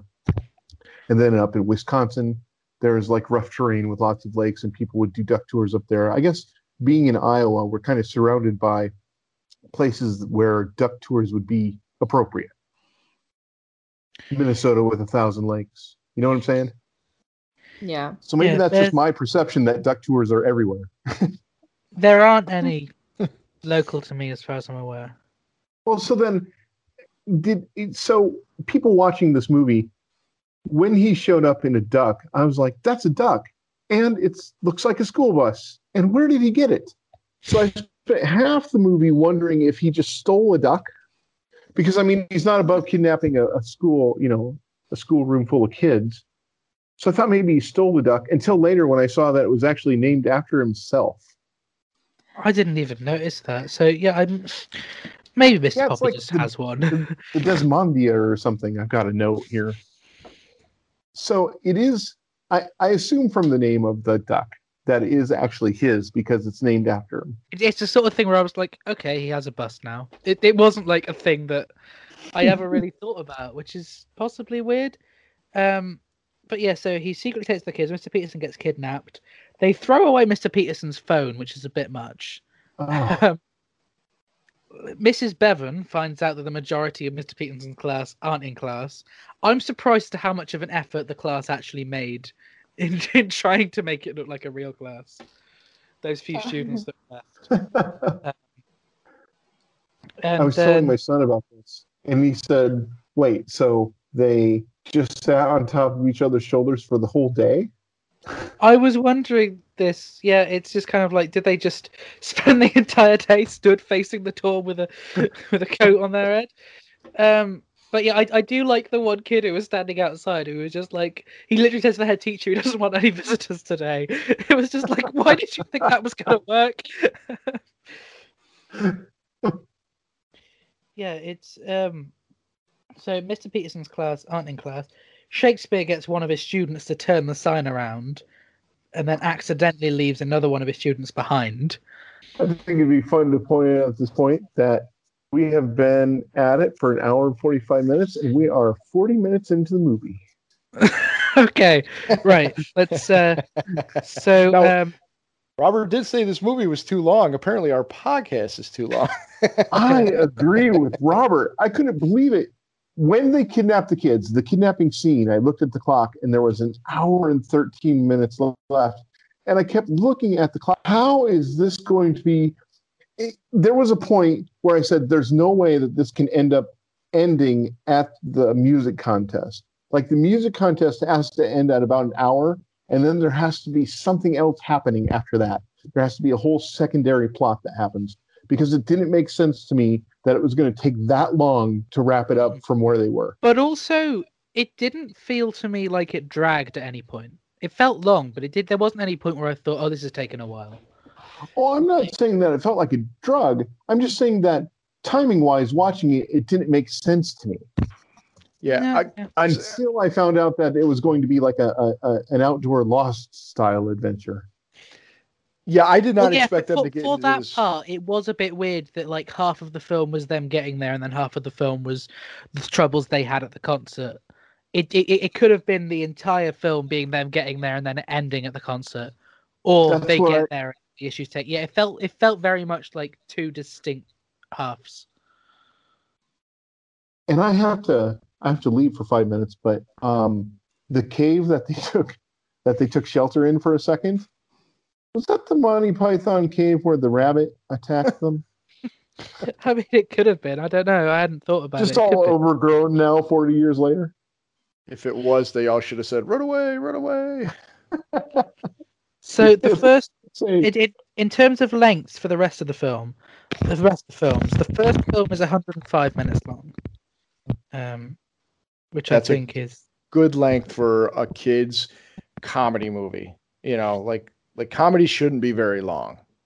ninety minutes. Yeah, So this- yep. mind you. This one says it's 105 minutes long, but that's not the case, is it? It's a bit longer. So is hour forty eight.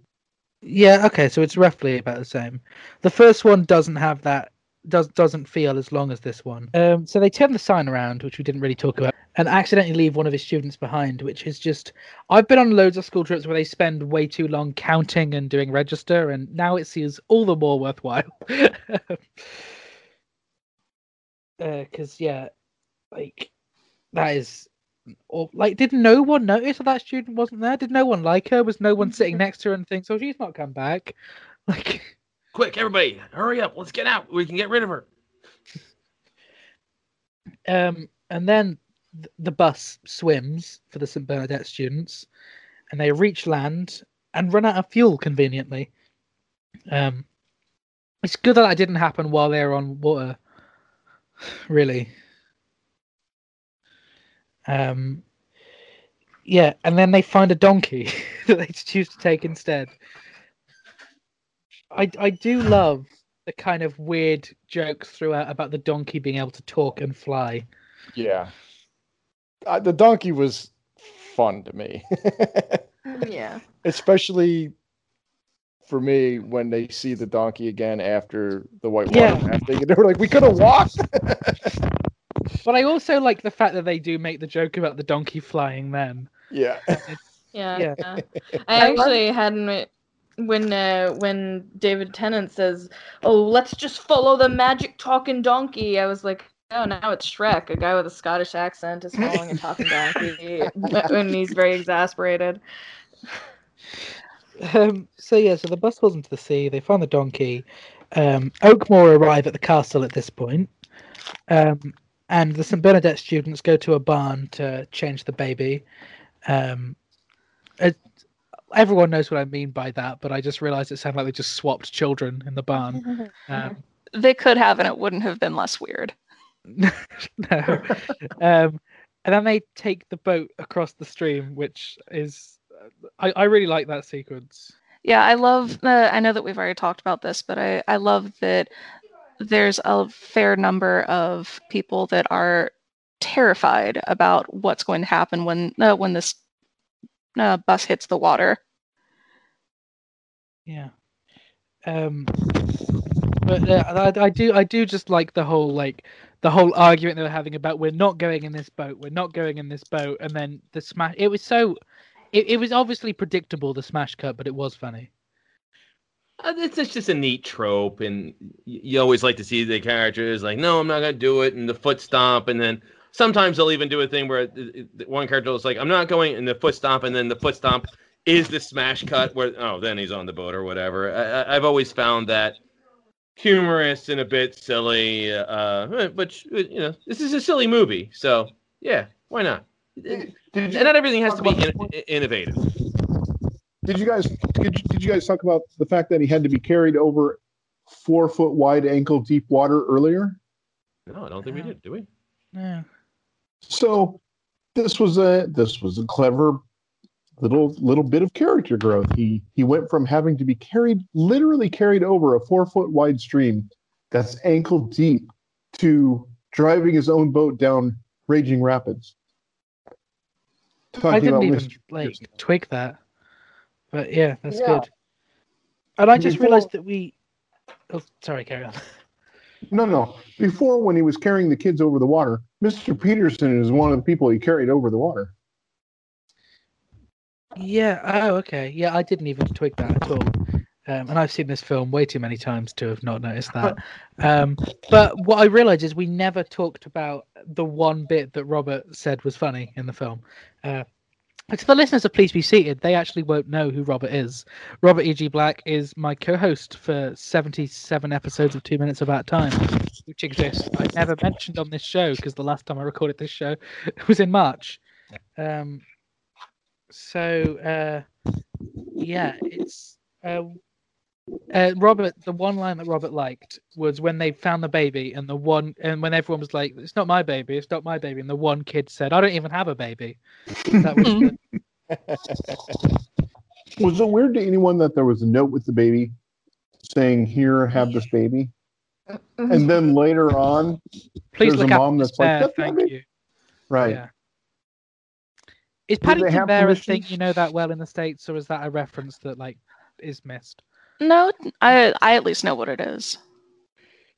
Yeah, no, Yeah. It, it's it's known. Yeah. I mean, we just all got done watching Bly Manor. Uh, but yeah, pa- Paddington Bear's pretty big here. Like we've literally got marmalade brands with pictures of Paddington to sell them. Uh, that's kind of the scale of, of fame for Paddington Bear. Uh, is that he's the face of marmalade. Um, but yeah, um, so the boat across the stream, the donkey mysteriously appears where they end up, as we talked about. But yeah, no, it is. Uh, and it is interesting that the donkey did choose to come that way, and it makes it makes you wonder how short the walk actually was. Right. yeah, like okay, so sorry, like that that reminds me of like when we were in boot camp, right? Um, we went out, we marched five miles out to the rifle range, and we went we went through the woods, and we just we were humping out there with all full pack and everything. Got up at five in the morning and went out there, and we got to the rifle range, and everybody's exhausted, and then we rush, rush, rush. So now you're at the rifle range, and you're in. The, you see no civilization whatsoever eh, for as much as you can find on Parris Island. And I actually had to go. Three of us had to go on a bus and go to uh, the main main side where all the, you know, all the offices and stuff are. So we jump on this bus and we take about a three minute ride in the bus, and not even that. And we're like, we just passed by our barracks in like after like thirty seconds. We walked five miles when it was probably about a quarter of a mile down the road from where we actually were staying and it's just that's that's what this trip that they just did you know reminded me of where it's like they could have just easily walked and yet they went on this way you know that's why it took them so long it should have only taken them a little bit of time but they're taking all these wacky side trips just to you know if they took a straight line they would have been there in no time Yeah. Um. So they uh, t- they stop off at the cave where they open up about their dads in a random musical number that was uncalled for. Like for the rest of the film, it was like, okay, is this a musical now? um, there are two moments like that in this film, which confused me a little bit. Um, but at I- least in this one, it seemed partially diegetic because of Mr. Poppy having the guitar, the ukulele.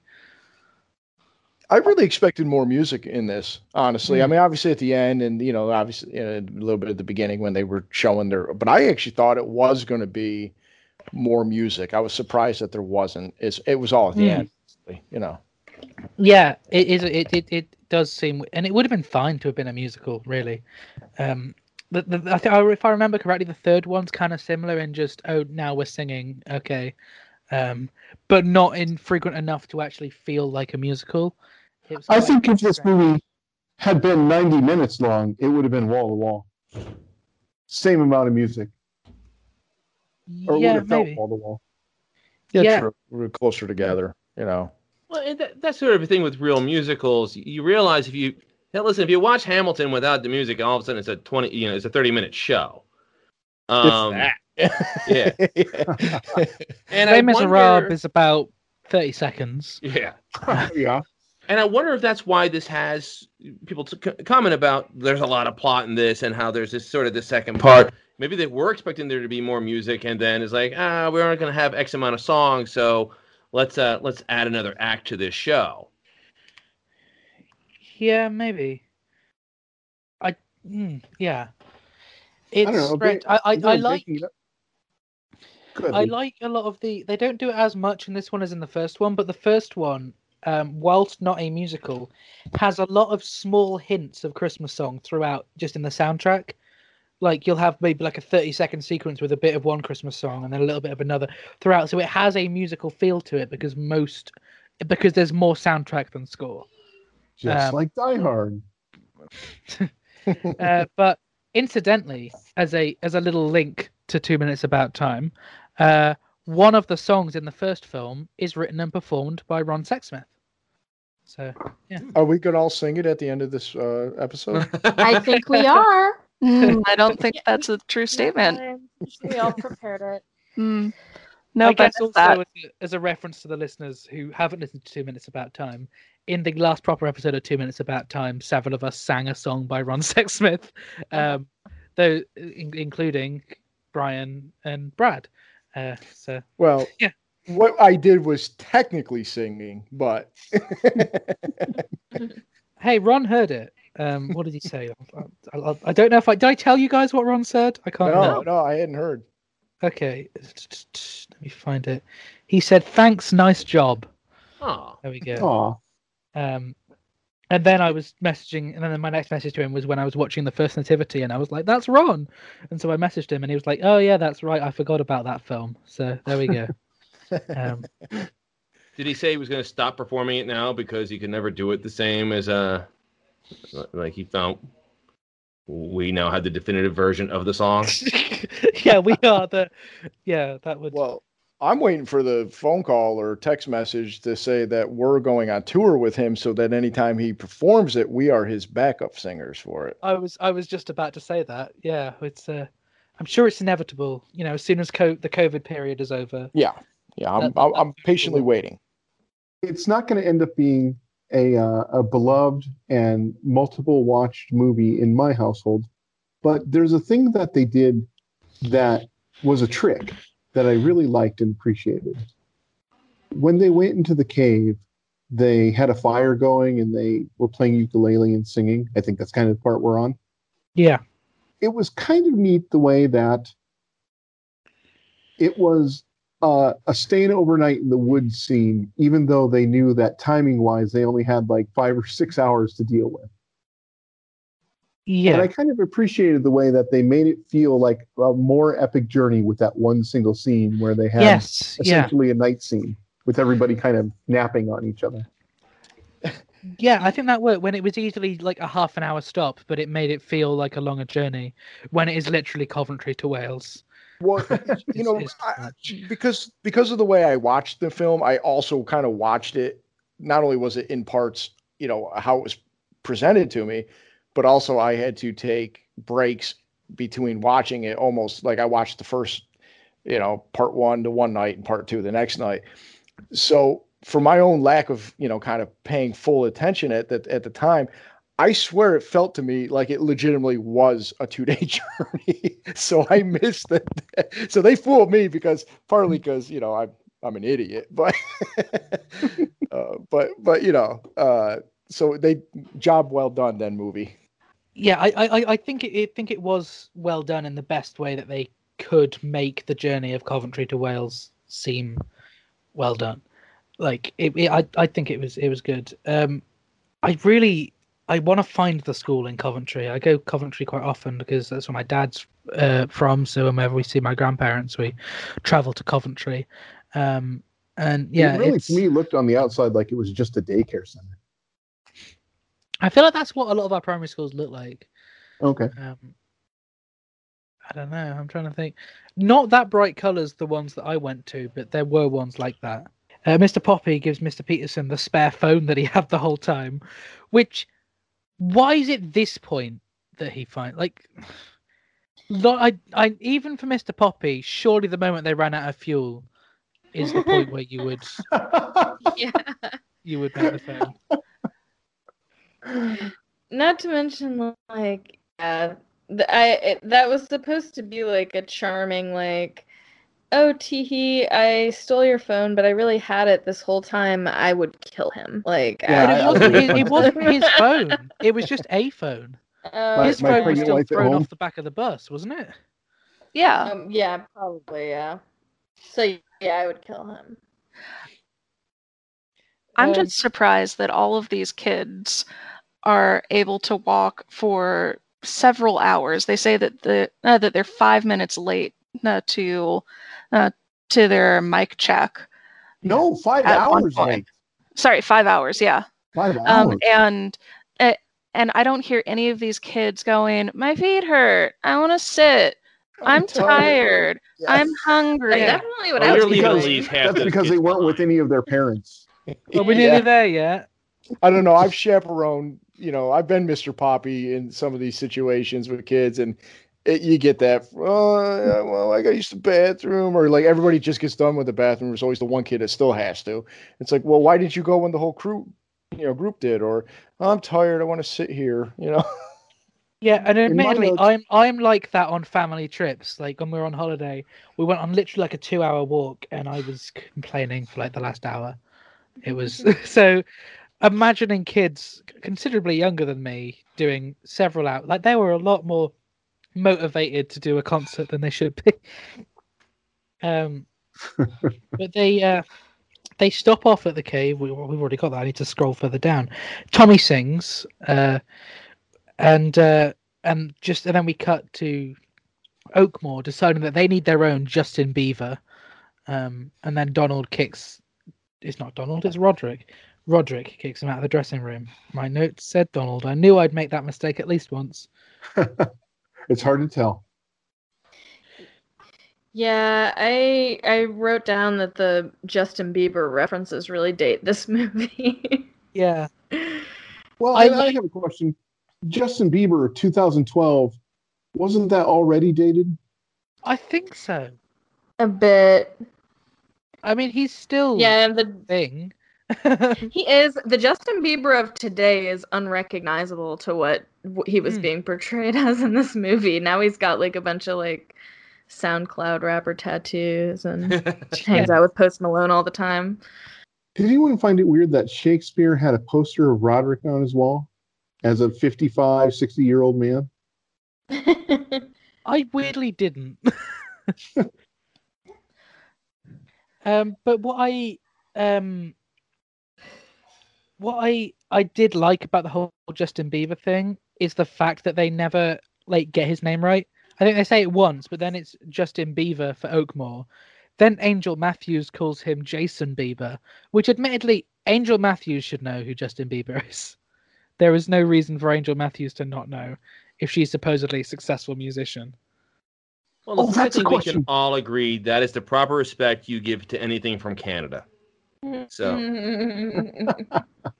Angel Matthews felt to me like they wanted Catherine Tate, but couldn't. Not That, Catherine, that, Catherine that Jenkins. reminds me. Katherine Jenkins. That reminds me, Luke. These people that that were at this contest, the the the record executive and and Angel and all of these people, are they real life famous people in England, or are they only real life famous in this movie? Real life. Fa- well, they're only famous in this movie. Ang- Angel Matthews is Jessica Hynes, who was in like Spaced and uh, Doctor Who, and she's she's a, like a big British comedy actress. Uh, but like the judges, those aren't real people either. I don't think so. No, no one that stood out to me. Um, but yeah, I don't know. Uh, but yeah, but the whole time with Angel Matthews, all I thought was they wanted Katherine Jenkins. That's all I could think. Is Katherine Jenkins known in America? Or I don't. Uh, Katherine Jenkins. Never heard of her. Yeah, I, was- she I was in like one think it- episode of Doctor Who. She doesn't do a ton of acting, but she's a like a. I'm pretty sure she's Welsh. She's like a big opera singer. Um, she's like a oh, oh, big oh, that character. Okay. um, and I feel like that's who they were thinking of, at least writing this. Um, Yeah, I can see that. It's at least maybe a uh, supposed to be a parody of her. Yeah. Yeah. Although I get the impression that Katherine Jenkins is a lot nicer than her. Um, I uh, actually thought that character was very funny. yeah, she also appears in the in Nativity Rocks, the fourth film, and Uh-huh. I I watched that last week, and I can't tell you anything her character does in the film. you know what actually was one of my favorite parts of this movie was when she was kicking those guys all out and you're banned from here and you're never coming back. Oh yeah, and, yeah. And then and then Mr. Poppy's like, Can I have your autograph? And she's like, Sure, you got a pen? He's like, No. She goes, I'll send it in post. like, yeah, like even after getting them out, she was gonna give him an autograph. So I, I legitimately yeah. I like I like that. the fact that she also like. How was she going to send it in the post? Was she going to like get the school's address? Like, yeah, exactly.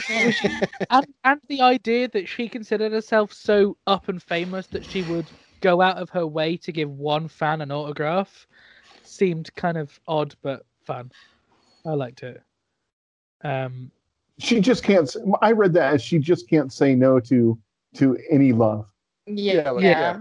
Fans, you know, like um, so then the rehearsals take place, and we've got what I've described as Oakmoor's musical rip-offs. Uh, because at the start it was very clearly at the end of the day from Les Miserables. Um, and then it moved on to clearly Where is Love from Oliver. I think the Where is Love was more obvious than at the end of the day. It was very overt. Yeah. My sister's a big Les Mis fan, and she didn't get that it was at the end of the day until I pointed it out. Like I was like, they're just doing it at the end of the day. She's like, oh yeah, and it, so, so that it Mhm, surprised me that she didn't get it. But it, but I feel like, did you guys see it as a Les Mis thing at the start? I did. Yeah, completely. Actually, I haven't seen Les Mis, so. Yeah, me neither. So it went, that w- went over my Yeah. head. No harm inviting next year's Les Wait. Miserables podcast. I, I'm not the only person here that's actually went and seen it live. That's not I- possible. I've I've seen the uh, I've never seen the actual show live. I've seen the All Star concert live with Alfie Wow. Boe, Michael Ball, Matt Lucas, and Carrie Hope Fletcher. I've Um, seen it live a couple of times. my mum. I saw it live my performed mum, my dad, and my the sister. famous guy. have seen it live. Uh, you saw it what with with Colm? Yeah. Wow, that Huh. that's good. Bravo. well, i- i- I in my thought that was more common. I don't know. in my defense, when I went, Cameron Mackintosh was there. Ooh. Uh, and I think Claude-Michel Schönberg and Alan Boo, but like the writers and everyone were all there. Because turns out the night we went was press night, uh, and we didn't know that. Like we turned up and they were like, "Oh, there's Cameron Mackintosh and his mum," um, which was interesting. And then I also found out out on social media, like the night after, um, that like several celebrities were there that night that I didn't realize. Like as a fan of the film, Samantha Barks, who plays Eponine in the film, I saw a woman from a distance when we were like uh, in the interval, and I was like, "That looks like Samantha Barks," but it can't be because she's doing Pretty Woman on Broadway at the moment. And then I check her Instagram the next day, and it's like, "Nope, that's Samantha Barks," and I just didn't speak to her. So are you guys aware of the thing where at exactly one hour something big happens in movies? Yeah, can we just say briefly to the listeners that Brad has just messaged to say he has to go? Uh, oh, okay. uh, uh, goodbye, Brad. I think he's left. Uh, we'll figure out his social media plugs at the end. Uh, Brad hosts the Cosmic Geppetto podcast, and you can find them on Twitter at Cosmic G Pod and Cosmic Geppetto listeners page on Facebook. But yeah, it makes sense. We've gone on way longer than I thought. but yeah, no, I, We are I at think I've heard the I think I've heard the one hour thing, but I've never actually like tested it. Well, ever since I ever since I've heard that, I, I've always looked, and this movie has Mr. Shakespeare cackling very loud, like it takes up the whole soundtrack at a, at precisely one hour. I need to find out what happens bang on at one hour into about time. I'm doing this right now. I should know, but I can't remember. Uh, Because I feel like that's the sort of film that 100% would obey this. Oh! Okay, yeah, it's true. Bang on at one hour is when Tim has to decide whether or not he's going to sleep with Charlotte or go home to Mary. Nice. So Richard was definitely familiar with that structure. I think. Uh, so yeah, that that makes perfect sense. I need to look at all my favorite films to see what happens one hour in now. but yeah, that's that's good. It's also So a let's little. do, let's do a quick an hour. check. Who who all is still with the broadcast right now? I am. I am. Yeah, I think it's just Everyone Brad. except Brad. Yeah. Everyone except Brad. Okay. Uh, what were you going to say, Curtis? Oh, I, I wasn't really going to say anything. I just kind of wanted to do a check. I didn't know if it was just me and you left or. Uh, it's um, but yeah, no, it's uh, it's an interesting way to look at f- films, as you said, the one-hour thing. I'd never actually like considered it as bang on one hour in as a thing. So I'm gonna start looking at a lot of films and thinking and checking one hour into them now. I think. Um, I have a question about the Christmas Puddins song. I thought British people said Happy Christmas. No, No, really? not really. There, there, there is Happy Christmas stuff, but it's kind of just uh, Merry Christmas overall. Whether it's an American thing that we've picked up on, I don't know. Oh, gosh. Was blowing my anyone else? Was anyone else kind of pulling for the Christmas pudding to win? I actually wrote that but uh, yeah. if We're a lot better than if I were. were given, yeah, I I wrote that if I were giving the prize, the Christmas puddings would probably get it for me. Although I actually really liked the uh, the shameless materialism of Countdown to Christmas. I was really enjoying that. My Yeah. favorite was um was Christmas trees, the the kind of river dance. Mo- um, Yeah. I, that was my favorite for sure. The Irish one was fun too. Yeah. Can I just say that Roderick's was actually pretty good? It was no, Oh, yeah, absolutely. Yeah. sure. No, they were absolutely. They were like a military choir. They were completely professional. Um, Yeah. So yeah, Miss. Uh, so Mr. Peterson and Mr. Poppy have an argument, and then they make it up to each other by speaking through the kids. I thought that was quite funny. It's a bit That- tropey. but I enjoyed it. There you go. I was going to say that it's another trope that is still. I mean, tropes are fine. You know, they're, they're these these type of movies have formulas, and it's okay if they adhere to the formula as long as it's done well and funny. And and I thought that was a good scene too. Well, and th- this is Mr. Roderick stole a baby. Not in good Yeah. fun.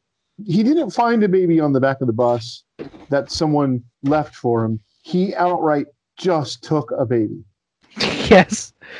He was like, "I'm taking this baby." It was very unclear to me why nobody, it, why that was allowed to happen. Yeah. They they didn't really give a good reason for why they just let his wordless agents walk up and take the baby and walk away. you know? I think they were just too shocked. Yeah, I guess. Well, just happened. his choir was part choir and part goon squad. So Yeah. Well, you could see why they you know they are the way they are because he is he actually was seemed very abusive, like physically to, to those kids. he gets a little rough with them later in the movie. He's definitely the Cobra Kai of uh, choir teachers. Oh yeah, yeah, no mercy. mercy is for the weak.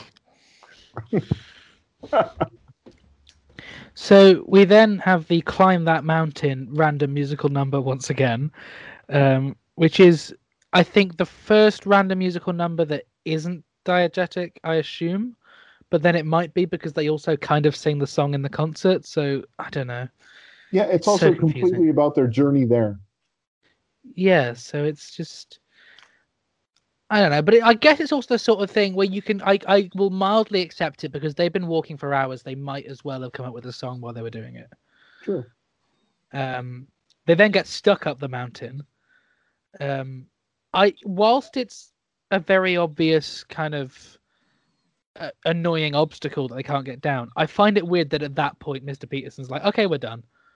Like you, I I feel like he at that point would have made a bit more of an effort to, okay, we'll go down and walk round. Uh, I don't know. I, I felt for Mr. Peterson at that point. It was like, what are we gonna do now? I mean, it's a friggin' mountain, and he's like losing his mind, and I was kind of with him on that. Oh no, it made sense, but I found it weird that he was like, "Okay, we'll give up here," because like you're nearly that. You can see it. Uh, Like you work out something. You don't just turn around and get. How on earth are you getting back to Coventry? Well, I mean, they as as we find out, they they do work it out. Yeah. Well, he happened to have a rope.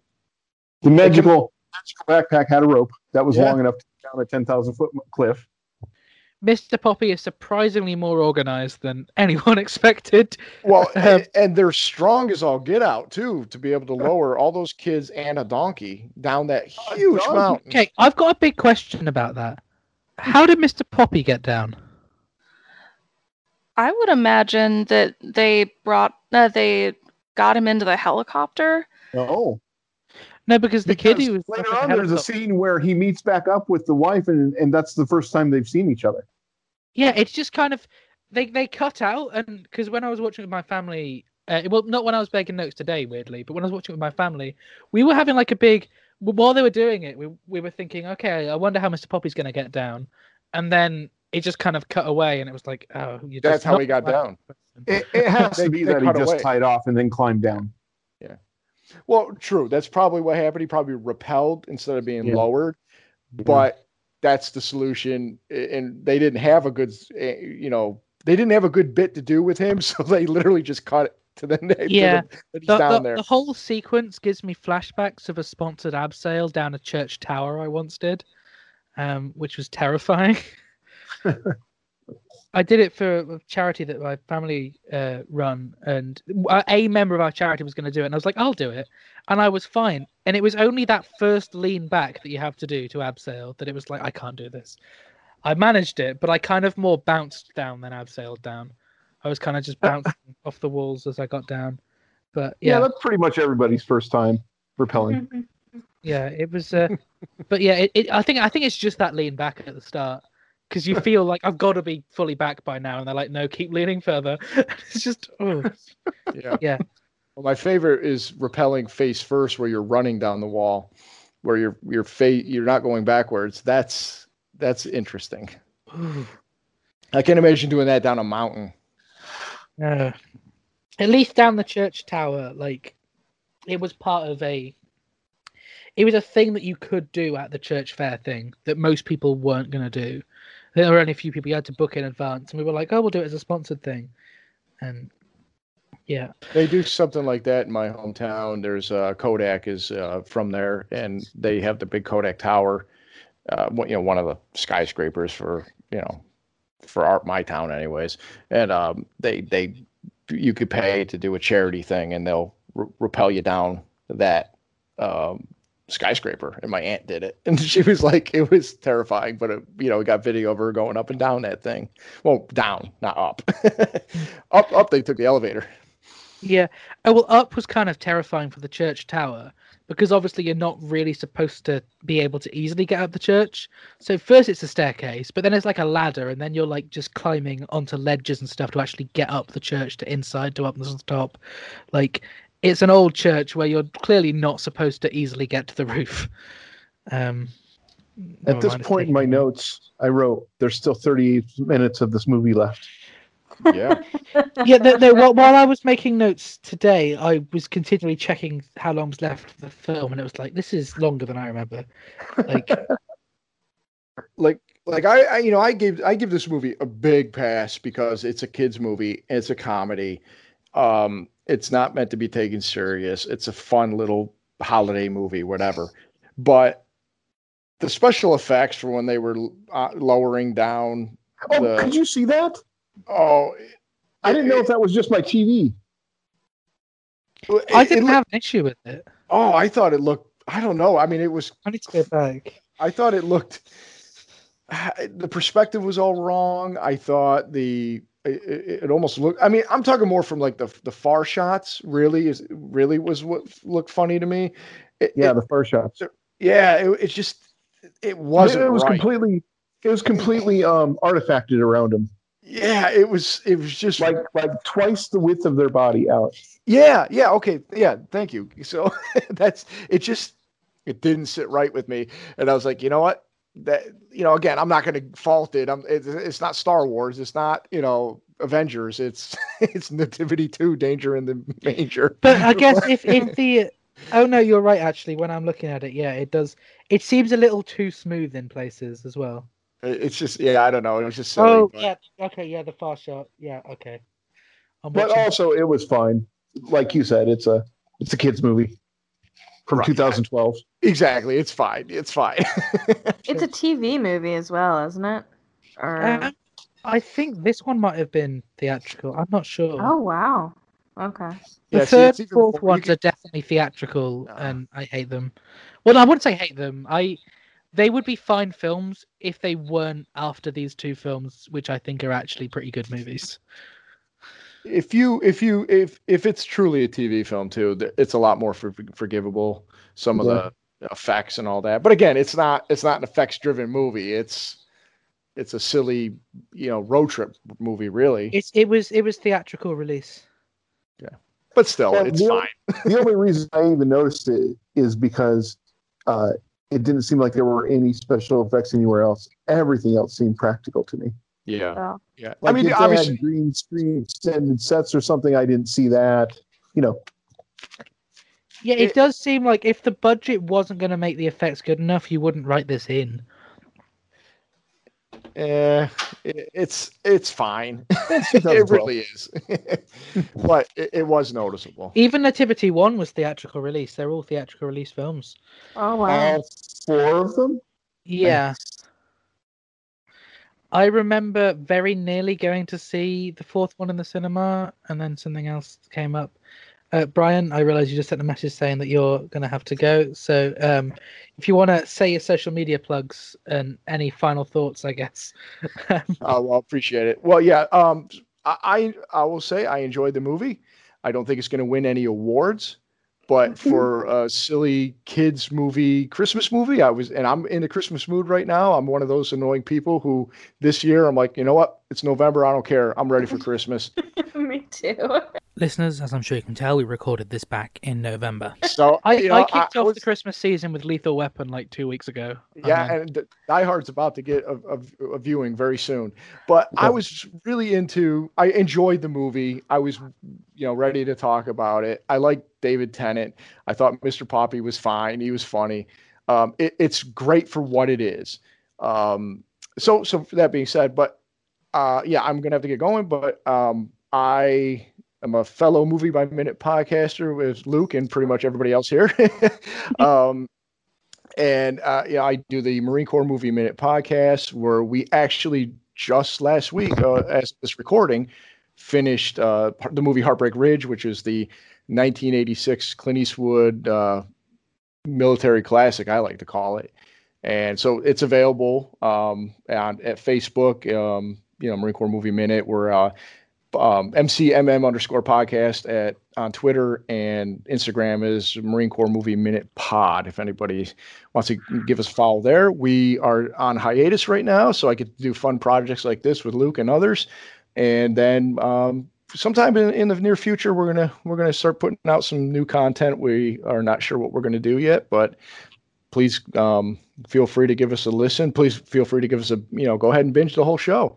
Uh, Luke's been on it. Um, and Brad mentioned earlier that he's been on it. So And Uh, by the time this is out, your episode of Christmas Actually will be out as well. excellent. In yeah. fact, that's like that's like a week from now. oh, I need to I- get editing the rest of the show. there you go. It's Christmas season. I'm ready. I'm all for the Christmas podcast at this point too. So, um, yeah, I, and I so I appreciate Luke the uh, chance to come on and chat with you again, especially about a you know, Christmas movie at, during Christmas time. It's, it's it's I'm I'm I'm into it. I'm I dig it, and um, that's that's it, man. Appreciate it. Brilliant. Thanks for joining us. Hey, Brad, it's great chatting with you. Yeah. Yeah, appreciate it, everybody. It's good we'll to talk. see you know, you on Rocky Horror Minute. I'm We looking sure forward to it. will. Excellent, Curtis. Always a pleasure. So, Yep. all right, take care, guys. Right. I guess we should And try. and Leandra and I, we're actually going to have to get going pretty quickly here too. Okay, sure. Yeah. Curtis, you able to stick on to tackle the rest? Just me and Luke. And then there were two. Well, Luke, let's talk about the end of the movie. Let's let's Yeah, let's call well, I it a. guess we- let's you- do you let's both wanna let the do- uh, You both want to do your plugs first, I guess, before me and Curtis tackle Yeah. the rest. Yeah, I'm sorry. It's fine. This has gone Um, on way than I thought. I was I should expected it I movie by people to tackle a whole well, film in one. what, what do you expect from a group of people that are used to talking about one minute for 30 minutes or 40 minutes trying yeah, to take on a whole movie? yeah, I should have seen it. Of course, we're two and a half hours in. Yeah. So Leandra and I do Rocky Horror Minute, which is a minute by minute podcast covering the Rocky Horror Picture Show.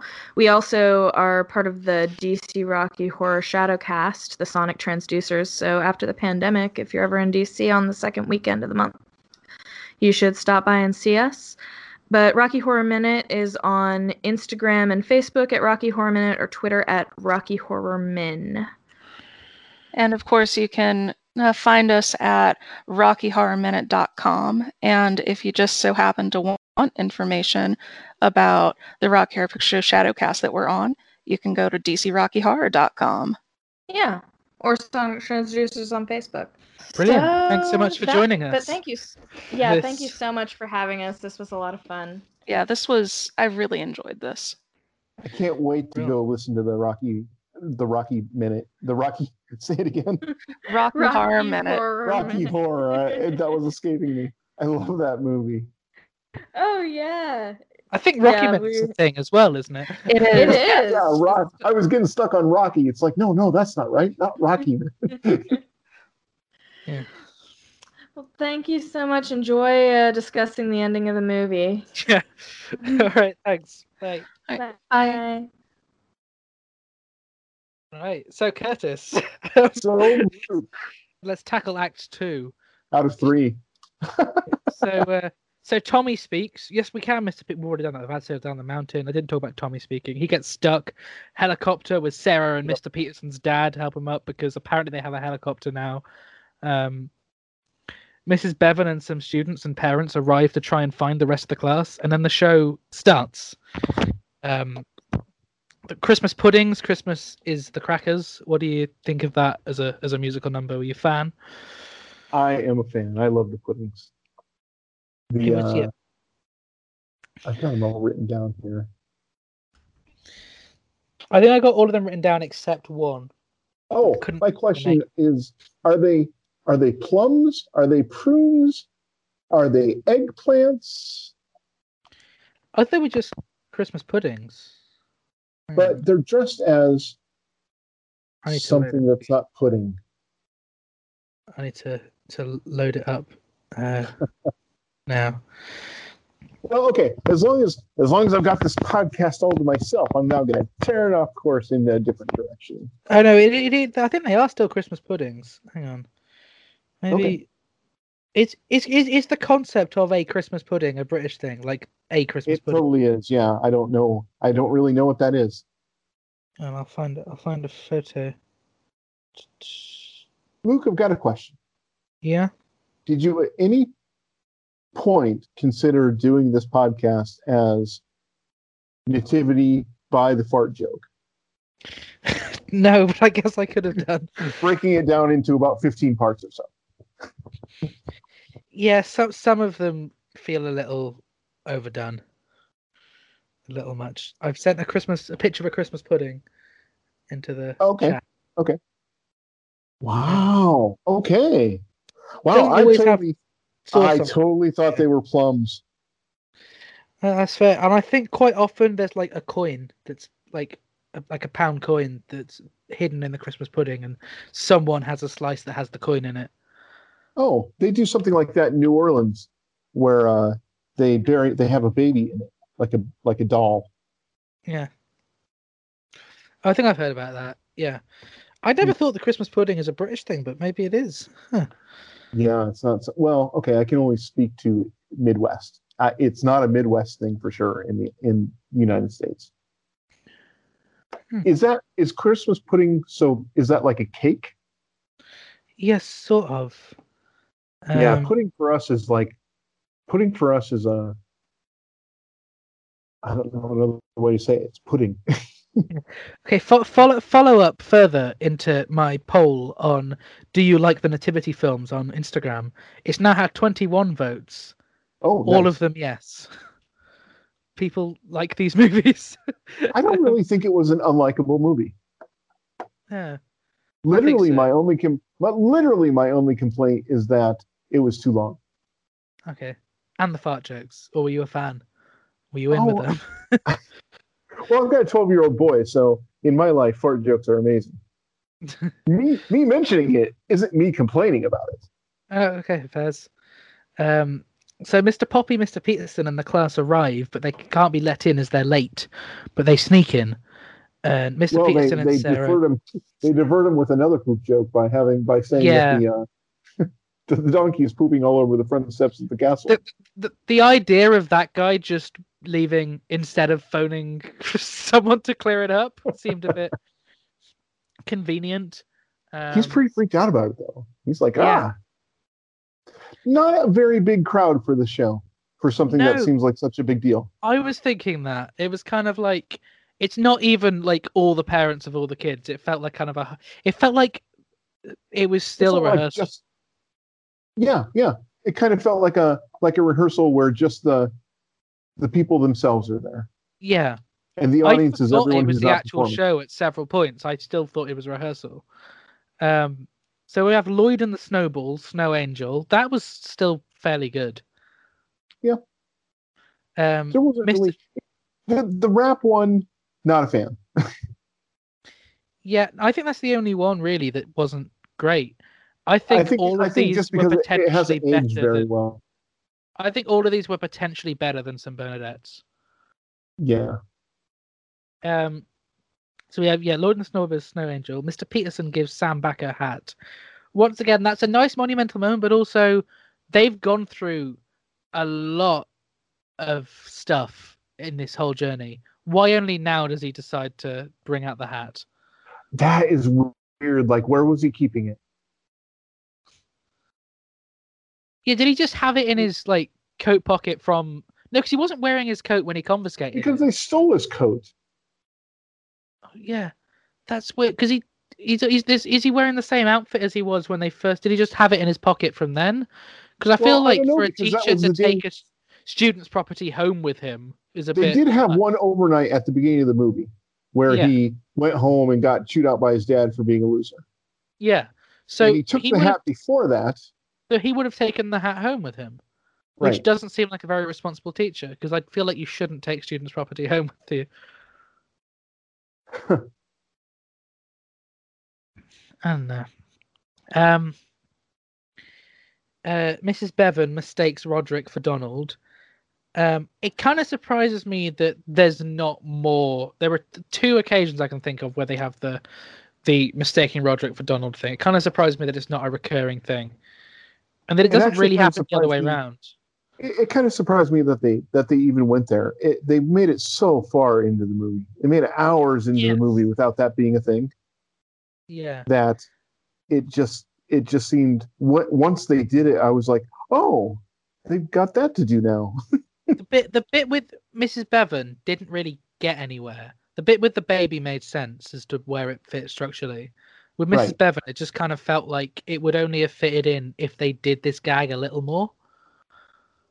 Um, yeah, I agree. Mr. Poppy gives the baby to Roderick accidentally. Oh, hang on, no, there's one more before that, which is an Irish Christmas spirit of the trees. Is Right. being That's well, the one that uh, we were all saying that we liked a lot. yeah. the sort of I, river dance one. I like that these are all just sort of taking place in the background, but we see hints of them. Um, Well, And- yeah, and and, um, because I was expecting it to go like other movies where really you're only going to see uh, kind of the the the main two people that are against each other's songs, and Yeah. other songs you're going to see like ten seconds of it. You're going to see a start or whatever. But we got a really good meaty uh, bite of all of the all I of feel the they possibly got like school groups or something to contribute. Is what I school felt. groups. That's what Is you think. I, I feel like they got school groups or like musical theatre groups and said, "Can you do a song for our film?" And Right. just they kind of individually went away and made it. That's how it felt to me. yeah, okay, that makes sense. Um, which I think kind of fits with the charm. It feels like a very sort of personal, small budget film. Oh, we get another poop joke right away after the donkey joke. Uh, after Yeah. the donkey poop joke. Baby Well- diaper again Oh before yeah, they hand it off to Roderick. oh yeah, and then um, the Christmas fairies rap, which we're not a fan of particularly. Nope. Um, then Roderick wants to use the baby for their act. Okay, Um, this is a this is a part during the movie where I don't know if I heard it right or not. Roderick and their group perform, and then they they bring out the part where the kid is singing and holding the baby, Yeah, right on stage. yeah. Mr. Mr. Shakespeare, I swear to God, says that's my baby. Uh, maybe I can't remember to be honest. You might have done. But that might have meant that they were talking about his song, but because there was a literal baby on stage, I was like, wait a minute, this is Shakespeare's baby? That would have been an interesting twist. Yeah. So I spent the rest of the movie trying to figure out how did they get Mr. Shakespeare's baby? Why is why is Mr. Shakespeare's little kid going to a different school? Why would his wife have her kid take the baby to a different school? it made it made the end of the movie a lot more interesting, I think, for me. Trying to Yeah. puzzle Um, that out. So yeah, we get we then get Shane and the Calendar Girls counting down to Christmas, which once again I, I thought that was like that is potentially winning number. Because also all of these A, like their sets are massive and I just don't get how they could have so many sets like with Well, I was thinking about that. If you really look, it is the same set over and over. It's the two, it's the trees on the side of the hill on both sides, and then just something in the middle to something in the middle and a, a combination of something new in the middle and lights each time. because one of the it things that been a made massive me undertaking to to one of the do a, things a that surprised me that St Bernadette's won was because, like, in terms of set, like the snow globe, sure, like it's Yeah. fine, but also there was no like choreography in their performance or anything. It was kind of like it looks like you've you look like a average school choir performance. They look Oh, like actual rehearsed stuff. that's that's how it felt a little bit. I've Um, been to a few. They don't look that good, or they don't Okay. look that bad. Yeah, okay, fairs. Um, so uh, St Cuthbert's do Peace and Joy, which is I liked I liked Peace and Joy. It's been stuck in my head for a while for some reason um, since I, I watched the film today. Um, and then they steal Oakmoor's song, um, which I like how that's kind of hinted at his plan earlier on when he tries to, when he figures out oh so they're after us. Like it was a good kind of moment. And then Angel Matthews reads out that St. Bernadette's are about to perform before they find out they've been disqualified. And I do quite like the move for Mr. Shakespeare to allow them to stand in for Oakmoor. That And- was, but then, but then to um, then to come back later and double cross him was Yeah, little it was a bit. Yeah, because I thought it's like, oh, okay, we've got a little redemption thing here. He's letting him perform, but then he takes the credit anyway. he takes the credit anyway. But here's the thing: those kids didn't get to perform. Yeah, He just arbitrarily decided that his own kids would not perform. yeah, it was a bit. uh, Rather It than kicking up a complaint, It isn't like they couldn't perform. no, they could have they could have like actually made like a proper complaint with St. Cuthbert's. Like, I was have- fully expecting uh, both of the schools to perform together yes, that would have like worked a so dual win, you know, situation. But when the they're for some reason St Bernadette's are trapped in a globe now, um, I do like the gag about Shakespeare's globe. That I thought that was a Yeah. really good line. Um, although it did make it did seem weird the whole thing with them being trapped in the globe and then how easily they got out at the end.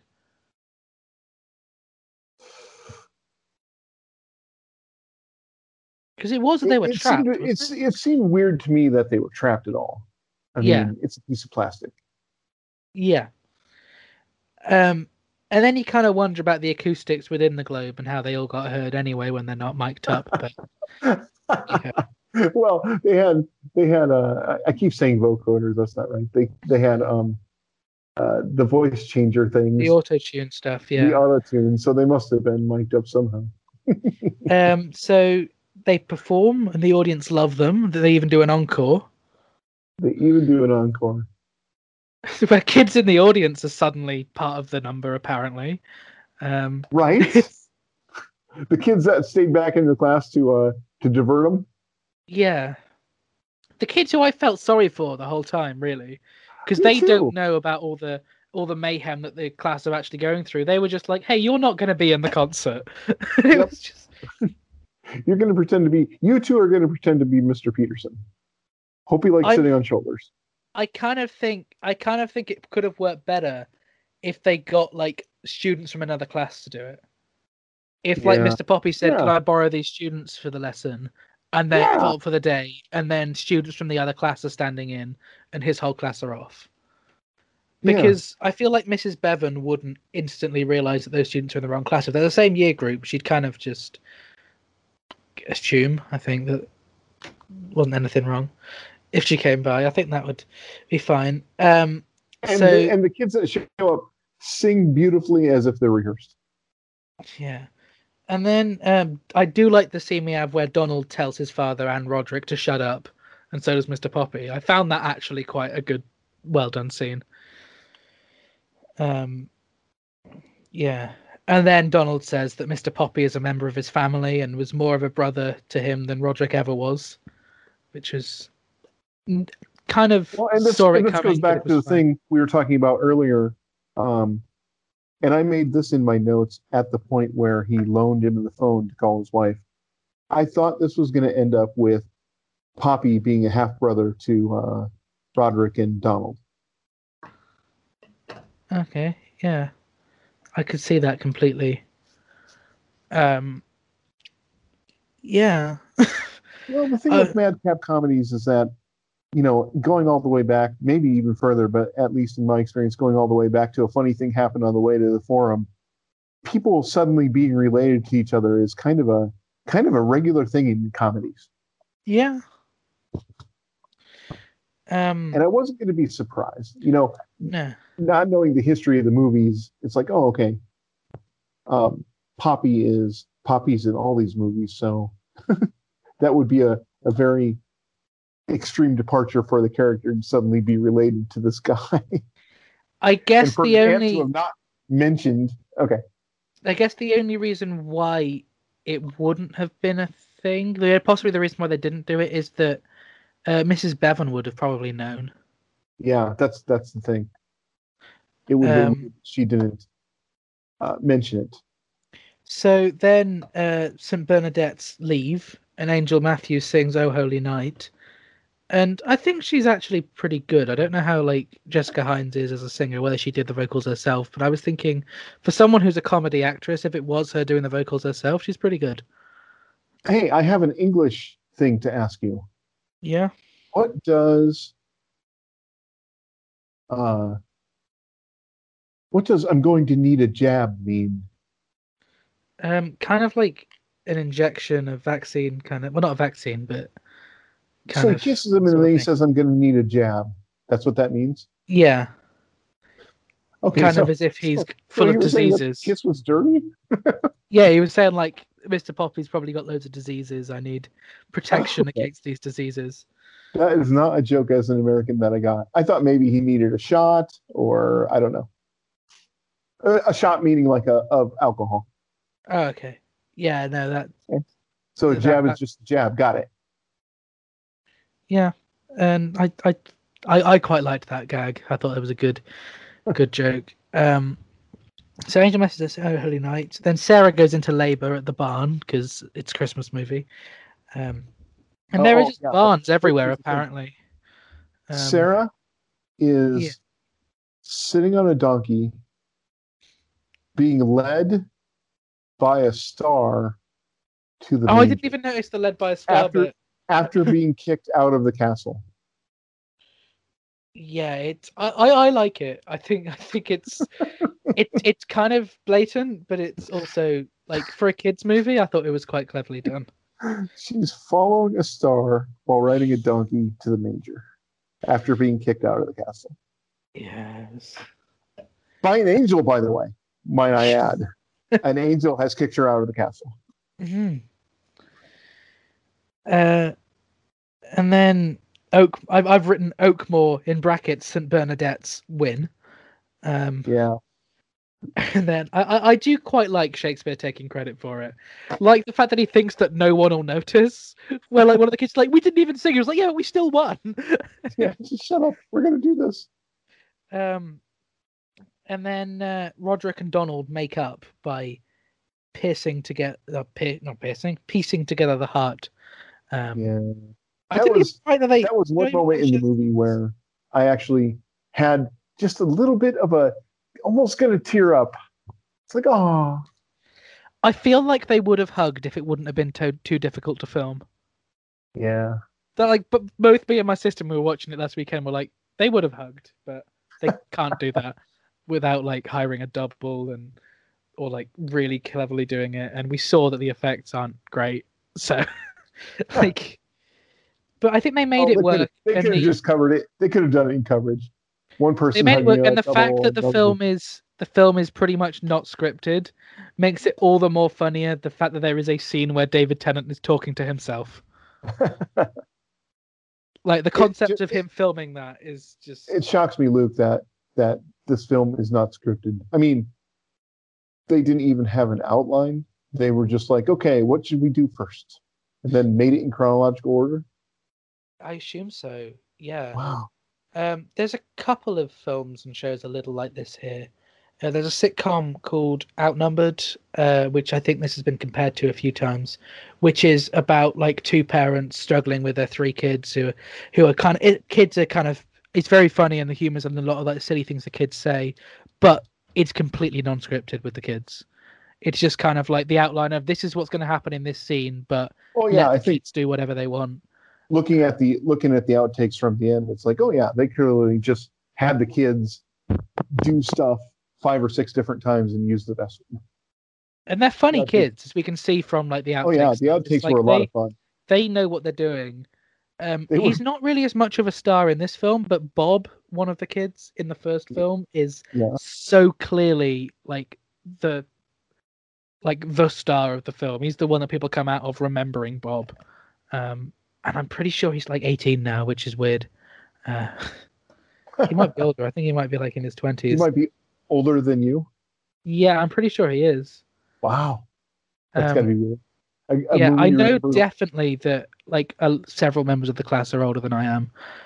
Like especially the uh, the daughter of the director who's in the film.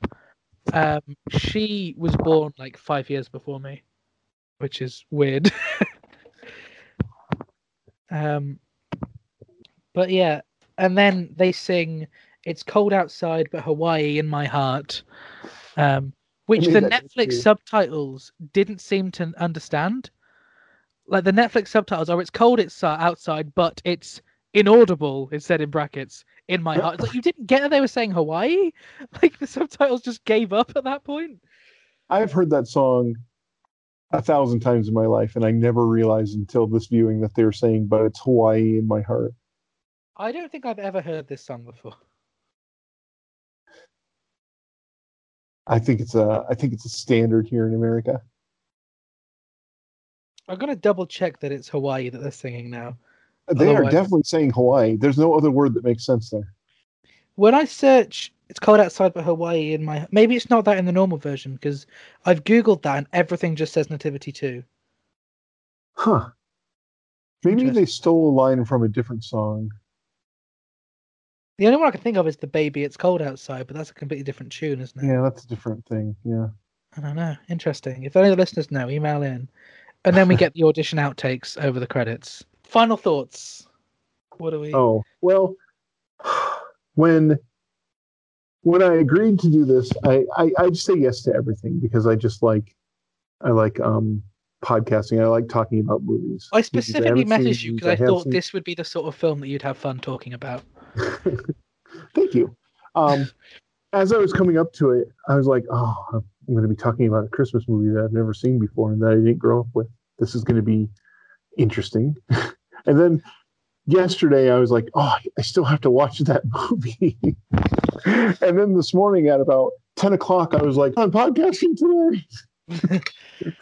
so I quick hit the VPN and I went over and I watched the movie. And you know, I've talked about how long it is all the way through this podcast today, but really, I enjoyed it. It was, it was not a uh, not movie I'll watch over and over again every year as a tradition, but it was certainly as good as any straight to DVD movie that I've ever seen with my child. It was, you know, Jingle All the Way to better than that. it was, you know, Christmas with the Cranks good, eh, not bad.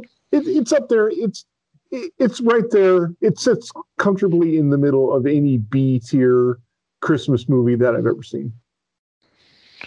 Okay, and I just remembered because I haven't done this show in a long time that we have a segment here which is deliberately unprepared always. Um, Oh. So if you had to retitle this film, what would you call it? Well, yeah, okay. The title is clunky. It is Nativity to Danger in the Manger. Have you seen Have you seen the title for number three? No, Nativity three. Dude, where's my donkey? Yeah. I love that the donkey is back. That's great. Yeah, it becomes a whole thing where the donkey accidentally kicks the new teacher in the head and he loses his memory, and they have to teach him the meaning of Christmas before his uh, wedding to Catherine Tate at the end of the film. Another another Brady Bunch plot. Okay. Yeah. Well, Danger in the Manger is that they sing right at the beginning. We had a roll credits moment right at the start. Um, Danger in the Manger doesn't mean anything to me with this movie. Uh, I don't know what Yeah. would call it though. Um, nativity, it does end up in a, a nativity. Okay, So Kelly has just messaged in saying Nativity 2, The Crimes of Poppy. Uh, yeah, what, do, what were you going to say? Sorry. no, I, I, I don't know. I'm kind of on the spot. The crimes Leandra Pop- has said Mr. Poppy's great Welsh Christmas song context and crime spree. Uh, sorry, contest, not context. I'm tired. Thing is, I normally, admittedly, Is with this one, I literally forgot till five minutes ago this was a thing that I do. Is there but I always there forget to put it. nativity? Oh, I'm sorry. I keep thinking you're going to be ending your sentence. is there No, sorry, literally a nativity in every movie in some way? This one ends with a nativity, an obvious nativity, uh, a literal manger, Yeah. and the final scene is Uh, just a nativity shot. Um, I does every think movie there is a sort of feature I'm a trying to think if num- number three sort of does, number four does, number one is entirely about a nativity play. So yeah, I think so. Okay. Uh, if you can, if you can edit out silence, then I can come up with a good title. And I'll respond with what a because quick, everything, what a because quick that's coming to mind right now after three hours of like sloshing through this movie is something like Nativity Two, Electric Boogaloo.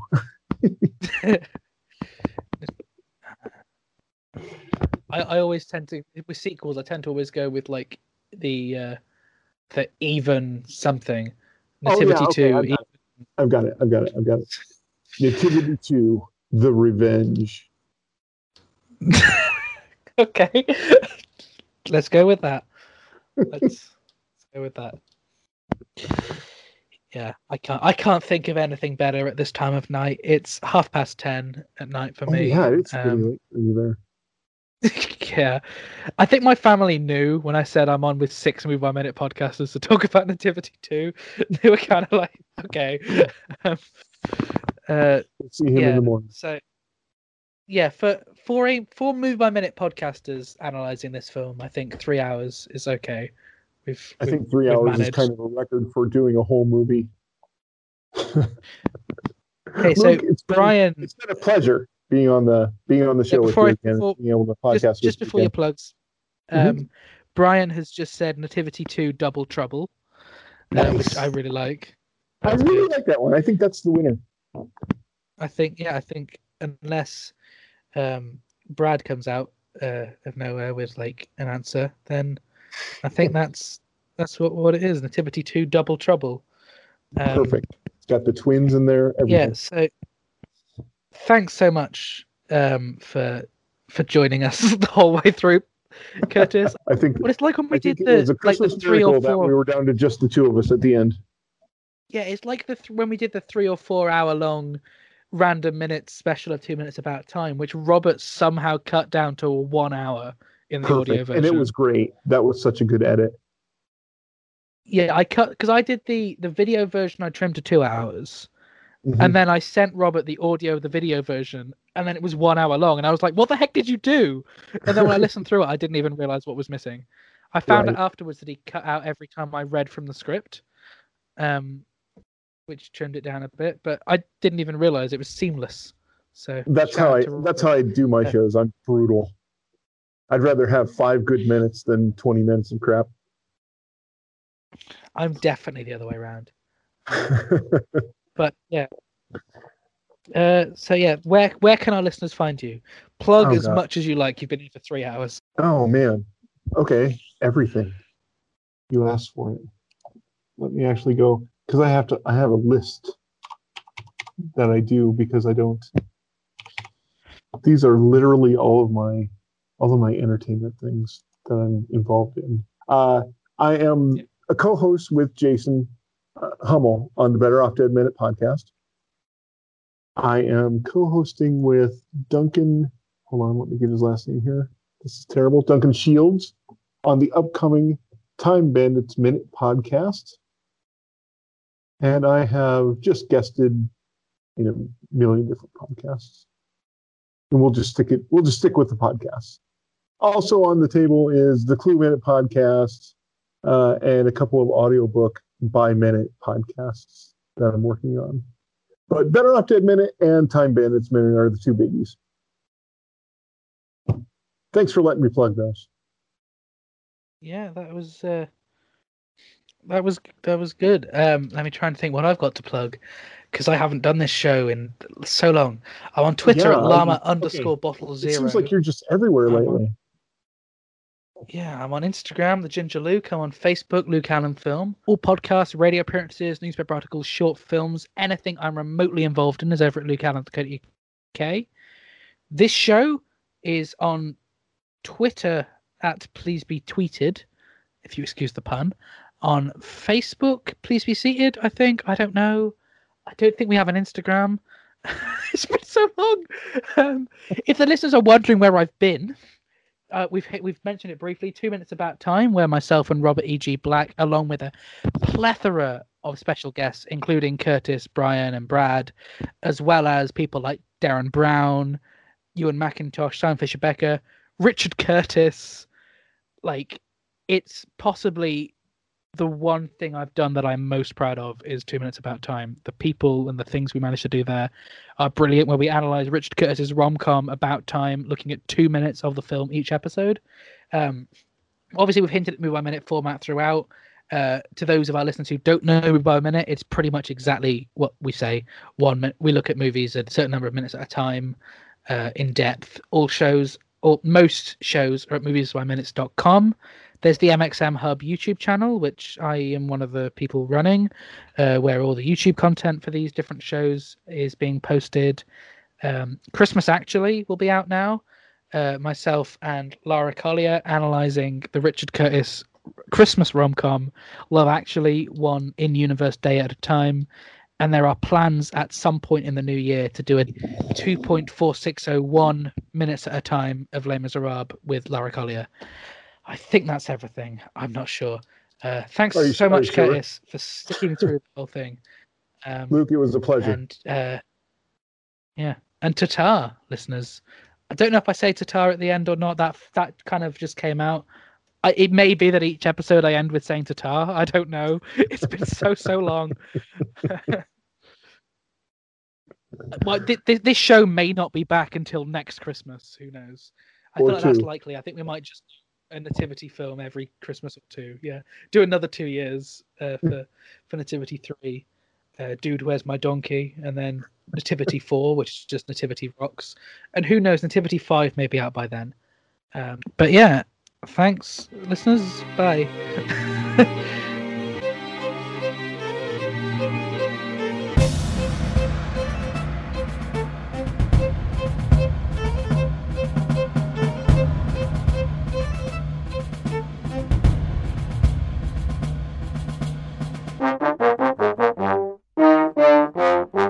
Merry Christmas. Please be seated, listeners.